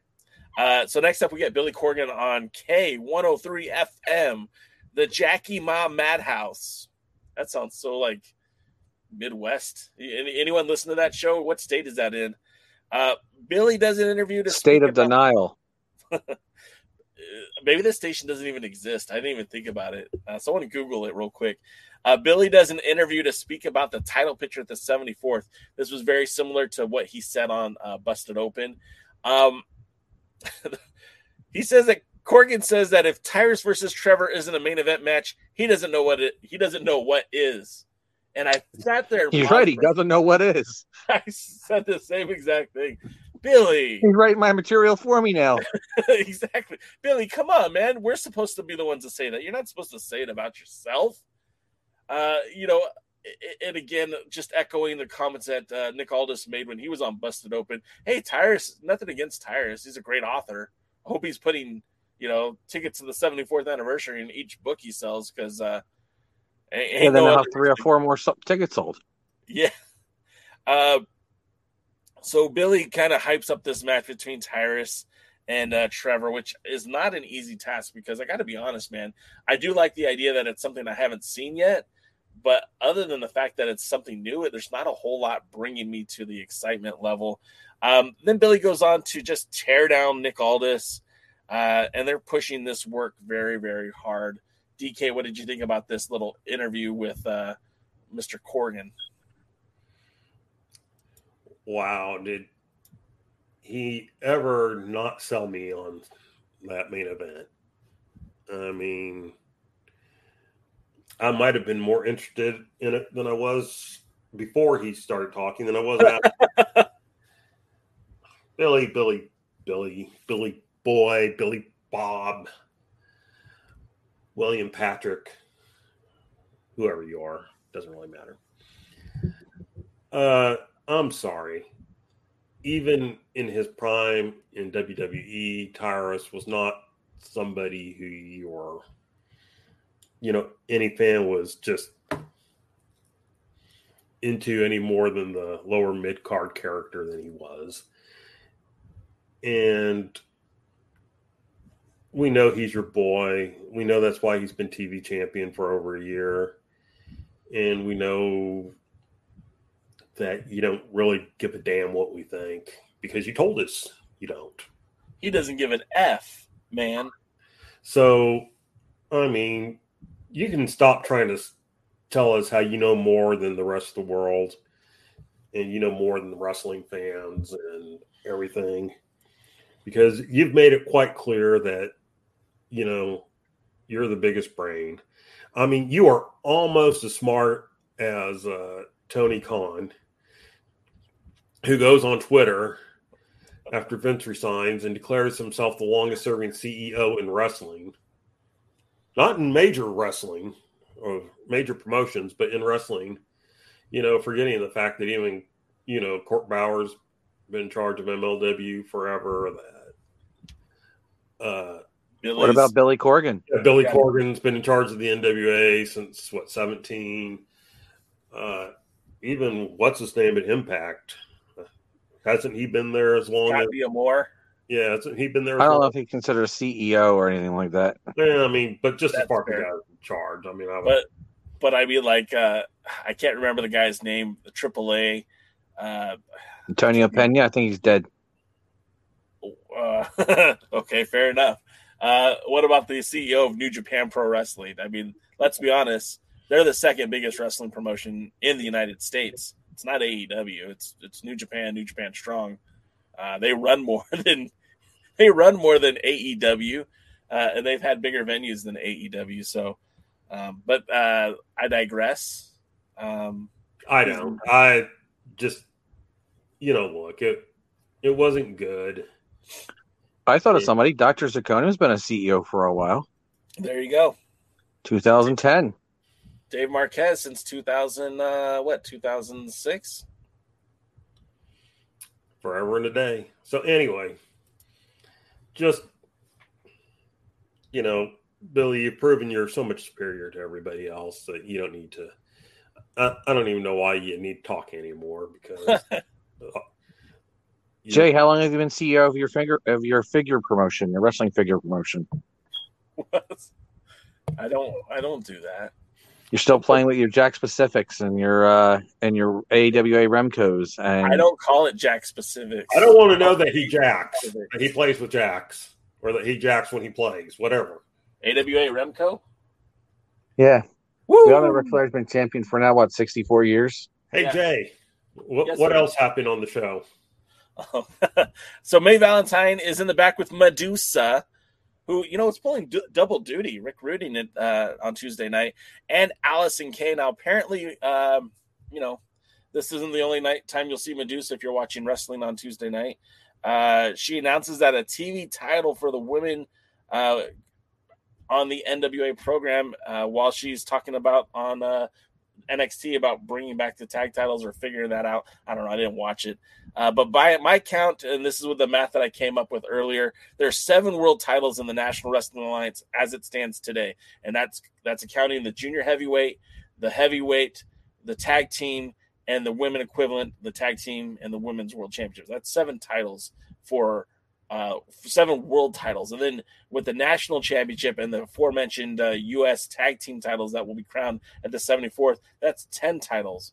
Then you add in the the original TV title held by Tyrus, and whoever wins the secondary TV title, the women's TV title, uh, that now equals 12 championship belts. And uh, again, with my math not being what it used to be, that's about 30% of the roster holding a title. I think that's far, far too much. I think there's way too many titles. However, Allysin Kay is excited because she feels like Billy uh, is creating this division just to give her another title to win.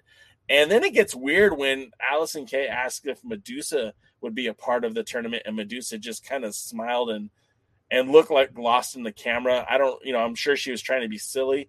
It just came off as weird and a little creepy. Um, she wouldn't give an answer. Uh, DK, what did you think of this segment? Uh, yeah, until the end, I thought it was okay. And uh, yeah, uh, my main problem with this title is that so far Billy's at least brought titles that were once known or established or popular, and he's just kind of created this TV title out of whole cloth. I'm trying to figure out what variation of the Burke he's going to do for it. Maybe you should use the one Casey Carlisle held. That'll be hilarious if that's a TV title. I I think he should. I'll mail it to him. He'll have to pay the postage though. I'd go broke otherwise. And uh I mean, I don't know. It's hard to be excited because I'm not excited about the the title, but sure, maybe Allysin Kay will win it and she'll be a Triple Crown champion. triple crown champion, and then and then we can get her a belt like a Haggis. Uh, you don't know what I'm talking about, Google it. Google is your friend. Uh, all right, so that's the end of uh, that segment. Let's move on. Um, oh, some comments real quick. Uh, Paladin, our pal Paladin says TK was trolling to promote Rampage. Come on, guys. TK is a wrestling historian. He knows he isn't the oldest. Are you sure, Paladin? Are you sure about that? Uh, Willie Bowen says chairs would break if Tyrus was in the booth. Uh, yeah. uh, Matthew Underwood says Ric Ric's last match card is bigger than the 74th anniversary and SummerSlam. We said that last week on the show that it feels like that that retirement match for Ric uh, regardless if you want to see him in the ring one last time, uh, that card looks stacked. And the fact that the only NWA representation is uh, uh, Mayweather, who is now going by Crimson, who used to be part of the Trump security detail. Uh, yeah, I don't know. I, I kind of wish they would figure out a way to include more NWA talent. But again, it's not an NWA show; it's a Jim Crockett Promotions event. You know, and if Billy wanted, uh, if Billy wanted to, he he should have tried to work something out with JCP and uh, and uh, Ric Flair's uh, son, uh, uh, son-in-law. What's his name? Connor Conrad. Conrad.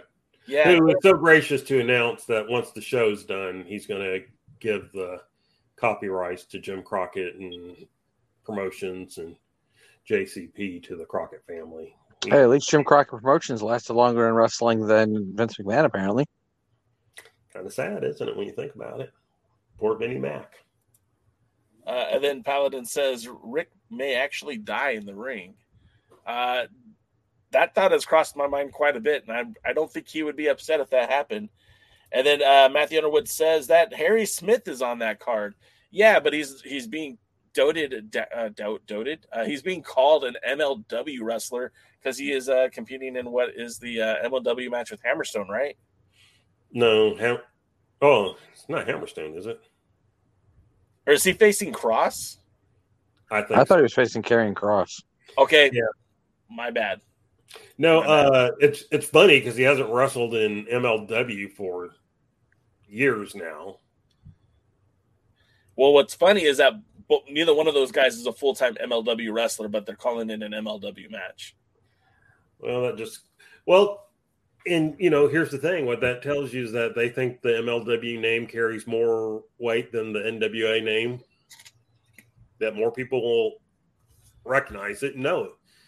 Or, hear me out here. Or, um, something happened between the NWA and Jim Crockett Promotions or, or Conrad or whatever, and they couldn't work it out. And so instead of allowing themselves to be a part of the show, the NWA pulled themselves out of it and to spite them, they're calling it MLW. I'm not saying any of that's real. I don't know, but like it just seems like Dave Crockett was there for a Crockett Cup. You know, he was there in attendance. He was even on commentary for a bit. And all of a sudden, now that they're doing a, a, a Ric Flair tribute show, calling it Jim Crockett Promotions, and uh, nowhere on the card is is an NWA talent with the exception of Anthony Mayweather. I don't know. Uh, Ricky and Kerry Morton are on the card, but they're not specifying them as NWA talent. The only person they've put that NWA decal on is is is Crimson. You know, Bully Ray's going to be on the card too, but you know, you know he's he's done more in the NWA in the last two months than uh, Anthony Mayweather has. Um, okay, real quick with these last few things, Paladin says I actually want to see nine of the eleven matches, but not Ric's. Matthew Underwood says Kross will make a hell of an NWA champion, and then uh, Paladin says that Impact is pushing Ric's last match hard. Um, yeah, I don't. I, I I haven't really kept up with the uh, pub, publicity for it. I know that Ric did some blading for it. I wasn't really a, a, big fan of that. But moving on, we get the World Tag Team Championship match on Powerrr. They interrupt this uh, heavy women's card. We need to put a, some manly men in there. So we get the Dirty Sexy Boys taking on uh, the Commonwealth Connection. Now, we haven't seen the DSBs for a while. In fact, the last time we saw Dirty Dango and JTG on a card was about three months ago, four months ago. Um, this is they are the epitome of a 50-50 booking uh, tag team. They have victories over the Rude Dudes, Stevens, and the Blue Meanie from the Crockett Cup, and the Miserably Faithful. However, they have losses to the former champions Kratos and Stevens, the Briscoes, and their opponents tonight, the Commonwealth Connection. Yeah, the last time they were on TV, they wrestled against Williams and Smith and lost. And like I said, that was like four months ago. Not sure why they were getting a shot at the titles. Uh, again, these things should matter to the office. Wins and losses should matter. If you're going to put on a tag team match, if this is going to be an important thing, then this should should have some continuity. You should have given DSB a, a cheap victory or two. Have them beat the Fixers. Have them beat the uh, OGK. Have some reason for them to be getting this opportunity other than well they haven't been on TV for four months, so let's put them with the tag champions. Just doesn't make sense to me. Um, they they're out in the ring for about 30 seconds, and I'm already tired of hearing Velvet Sky talk about Dirty Dango and his hips. Um, the match itself was actually pretty good. The DSB are exploiting the knees of Harry Smith, and I'm actually surprised at how smart they're wrestling because they're usually kind of goof goofs in the ring. They, they don't really they don't really wrestle a very scientific style of wrestling. They're just trying to pop the crowd most of the time. But this night they were really like trying to work over Harry. Uh, they split the ring up, and normally you would think they'd go after the smaller guy. They went after the bigger guy and try to take him apart. Um, I just wish this match had a proper build to it. Uh, with Harry taking all the heat, you know, he's efforting to get the tag to Doug. Doug makes the hot tag. He works on JTG, and the fans just aren't reacting at all. And they only did two days of taping uh, in Nashville. So I don't know why the, the fans are so dead for this show. Because um, it, it, reminds me of watching New Japan Pro Wrestling. Right now, they have a, a a thing where the fans aren't allowed to cheer because of COVID and you know the spreading of the molecules and all that stuff. So they just have to be quiet during the matches, and that's what it felt like right here. There was no reaction one way or the other. Um, JTG gets a back body suplex on Harry, and that finally gets the crowd to pop. But outside of that, almost nothing. Um, but the match ends up going over when Harry uh, catches JTG on the top rope, connects with that running power slam for the victory. And, uh, you know, that was it. One, two, three. It really felt like the Commonwealth Connection were wrestling as heels with the, the DSBs working as faces. DK, what did you think about this one? All right. so many ways to look at this. So many questions asked. So, first question why was this on the Empowered show? Exactly. So, it's I just don't know. it's something totally out of place that doesn't make sense on the show. because women need men to draw a crowd. Apparently, Uh, that's the message that that William Patrick Corgan is trying to portray. That that without the men wrestlers on there, the women won't draw anybody. So he's doing them a time honored tradition. I guess. I mean, this ranks up there with Pope mansplaining. It didn't. It wasn't needed. It didn't make sense. You could have put the women's tag team champions in there if you're gonna gonna do something. So that's the first thing. You know, this would have been a fine match if they had featured a tag team show. Yep. Okay.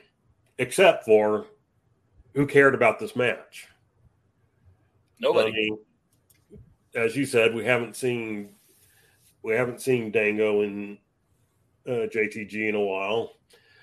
They certainly haven't won anything important that would make you think that here's a chance of you know here's a chance that they'll win tonight.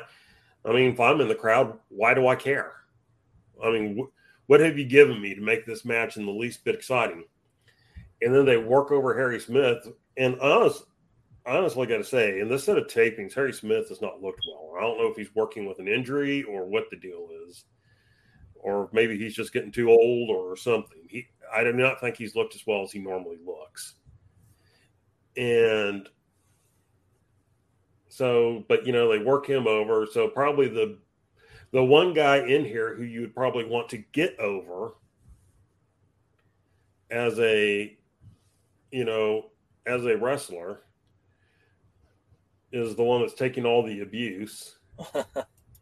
and then the next thing is I didn't really care. I mean, I couldn't get into it. There was there was nothing exciting about the match. It wasn't a bad match. I mean, I didn't sit there and go, "Oh, this is horrible and they're botching all these spots and you know it's boring it was just like they've given me nothing to want to watch this Yeah.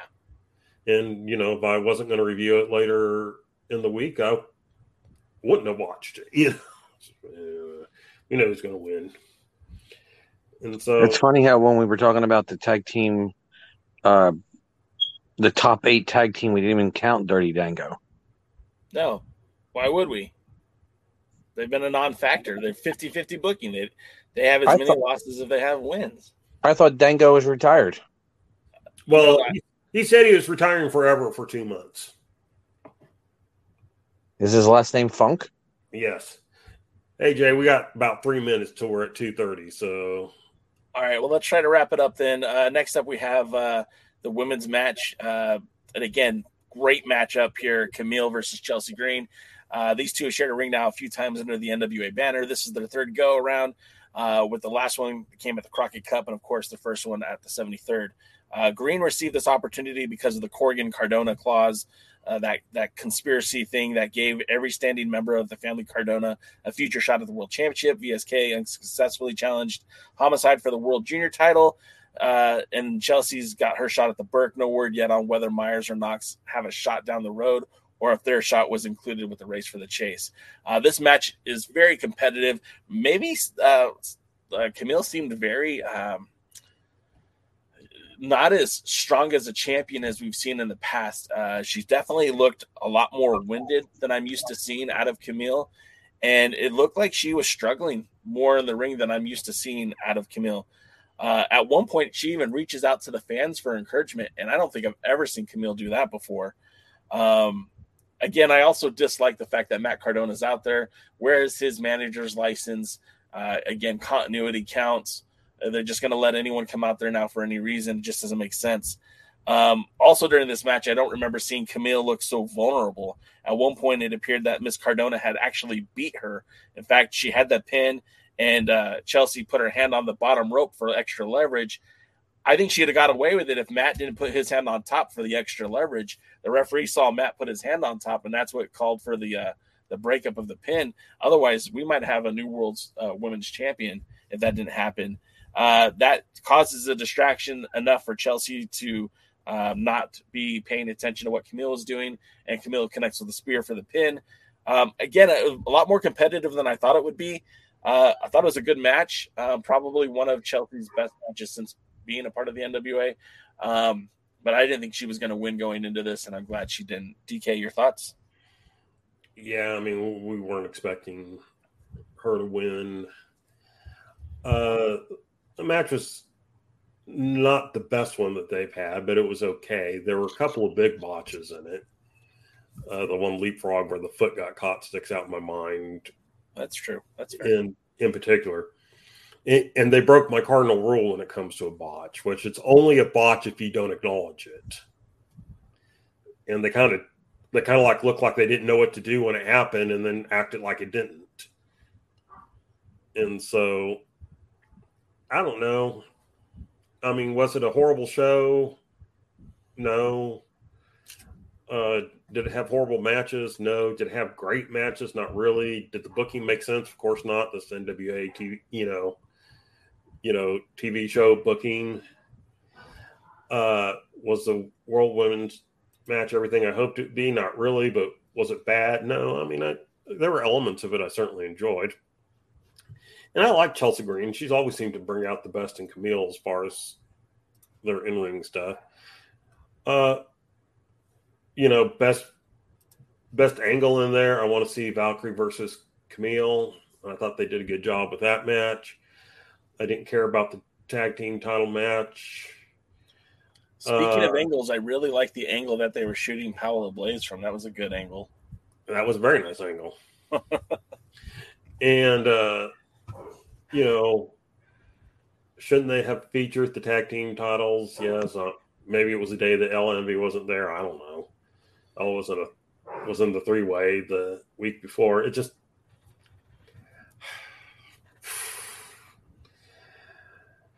it's hard to enjoy the wrestling even when it's good when the booking's so bad. yeah, and, and I, I, I think that's you know I, I, can almost enjoy bad wrestling with good booking more than I can enjoy good good uh, good wrestling with horrible booking. But I'd rather have you know good booking and good wrestling. I mean, is that too much to ask? Uh, apparently, since I don't know that there's a promotion out there currently doing that, but I know one in New Jersey that's based out of Glassboro. I know now. If only you could have two hours of time on TV for me to watch.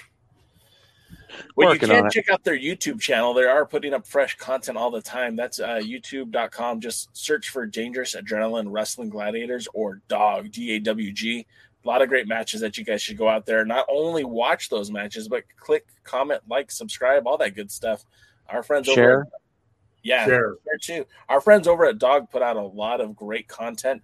Their uh, events are some top tier events. Even Dave Scooby was at one of their uh, events uh, just a few months ago, and he said he had a great time. So uh, I really hope that uh, that you guys would all take advantage of that free content, free entertainment. And I mean, these are the last two cards. They just put them up free of charge. You don't have to buy a DVD. You don't have to stream it. You just go to YouTube subscribe and, and, check out the content that they put out there. I really think it's uh, the best bargain in pro wrestling today because it's free.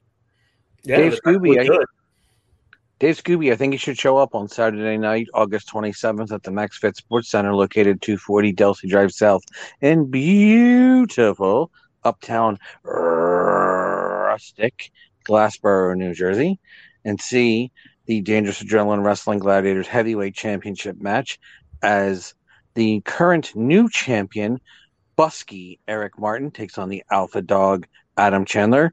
You also see an I Quit match with Ty Thomas taking on Nico's Rico. So it'll be an I Quit match. And just announced now, the World Wrestling Grand Prix Championship will be on the line as Chris Steeler defends against Bill Bain. Bill Bain, a very respected veteran in this business. It's going to be a, diff- a different kind of challenge for Chris Steeler, and I'm looking forward to that. There'll be a lot of really, really talented professional wrestlers. And wait for it, Dave Dahl. Yeah. So make sure you come check it out, Dave Scooby, and all of you fans of Dangerous to Adrenaline Wrestling Gladiators, and fans of the Alliance Guys, and fans of the NWA, and fans of Championship Wrestling from Hollywood. And you might even see this guy that looks a lot like Ray Jazz, former DAWG champion.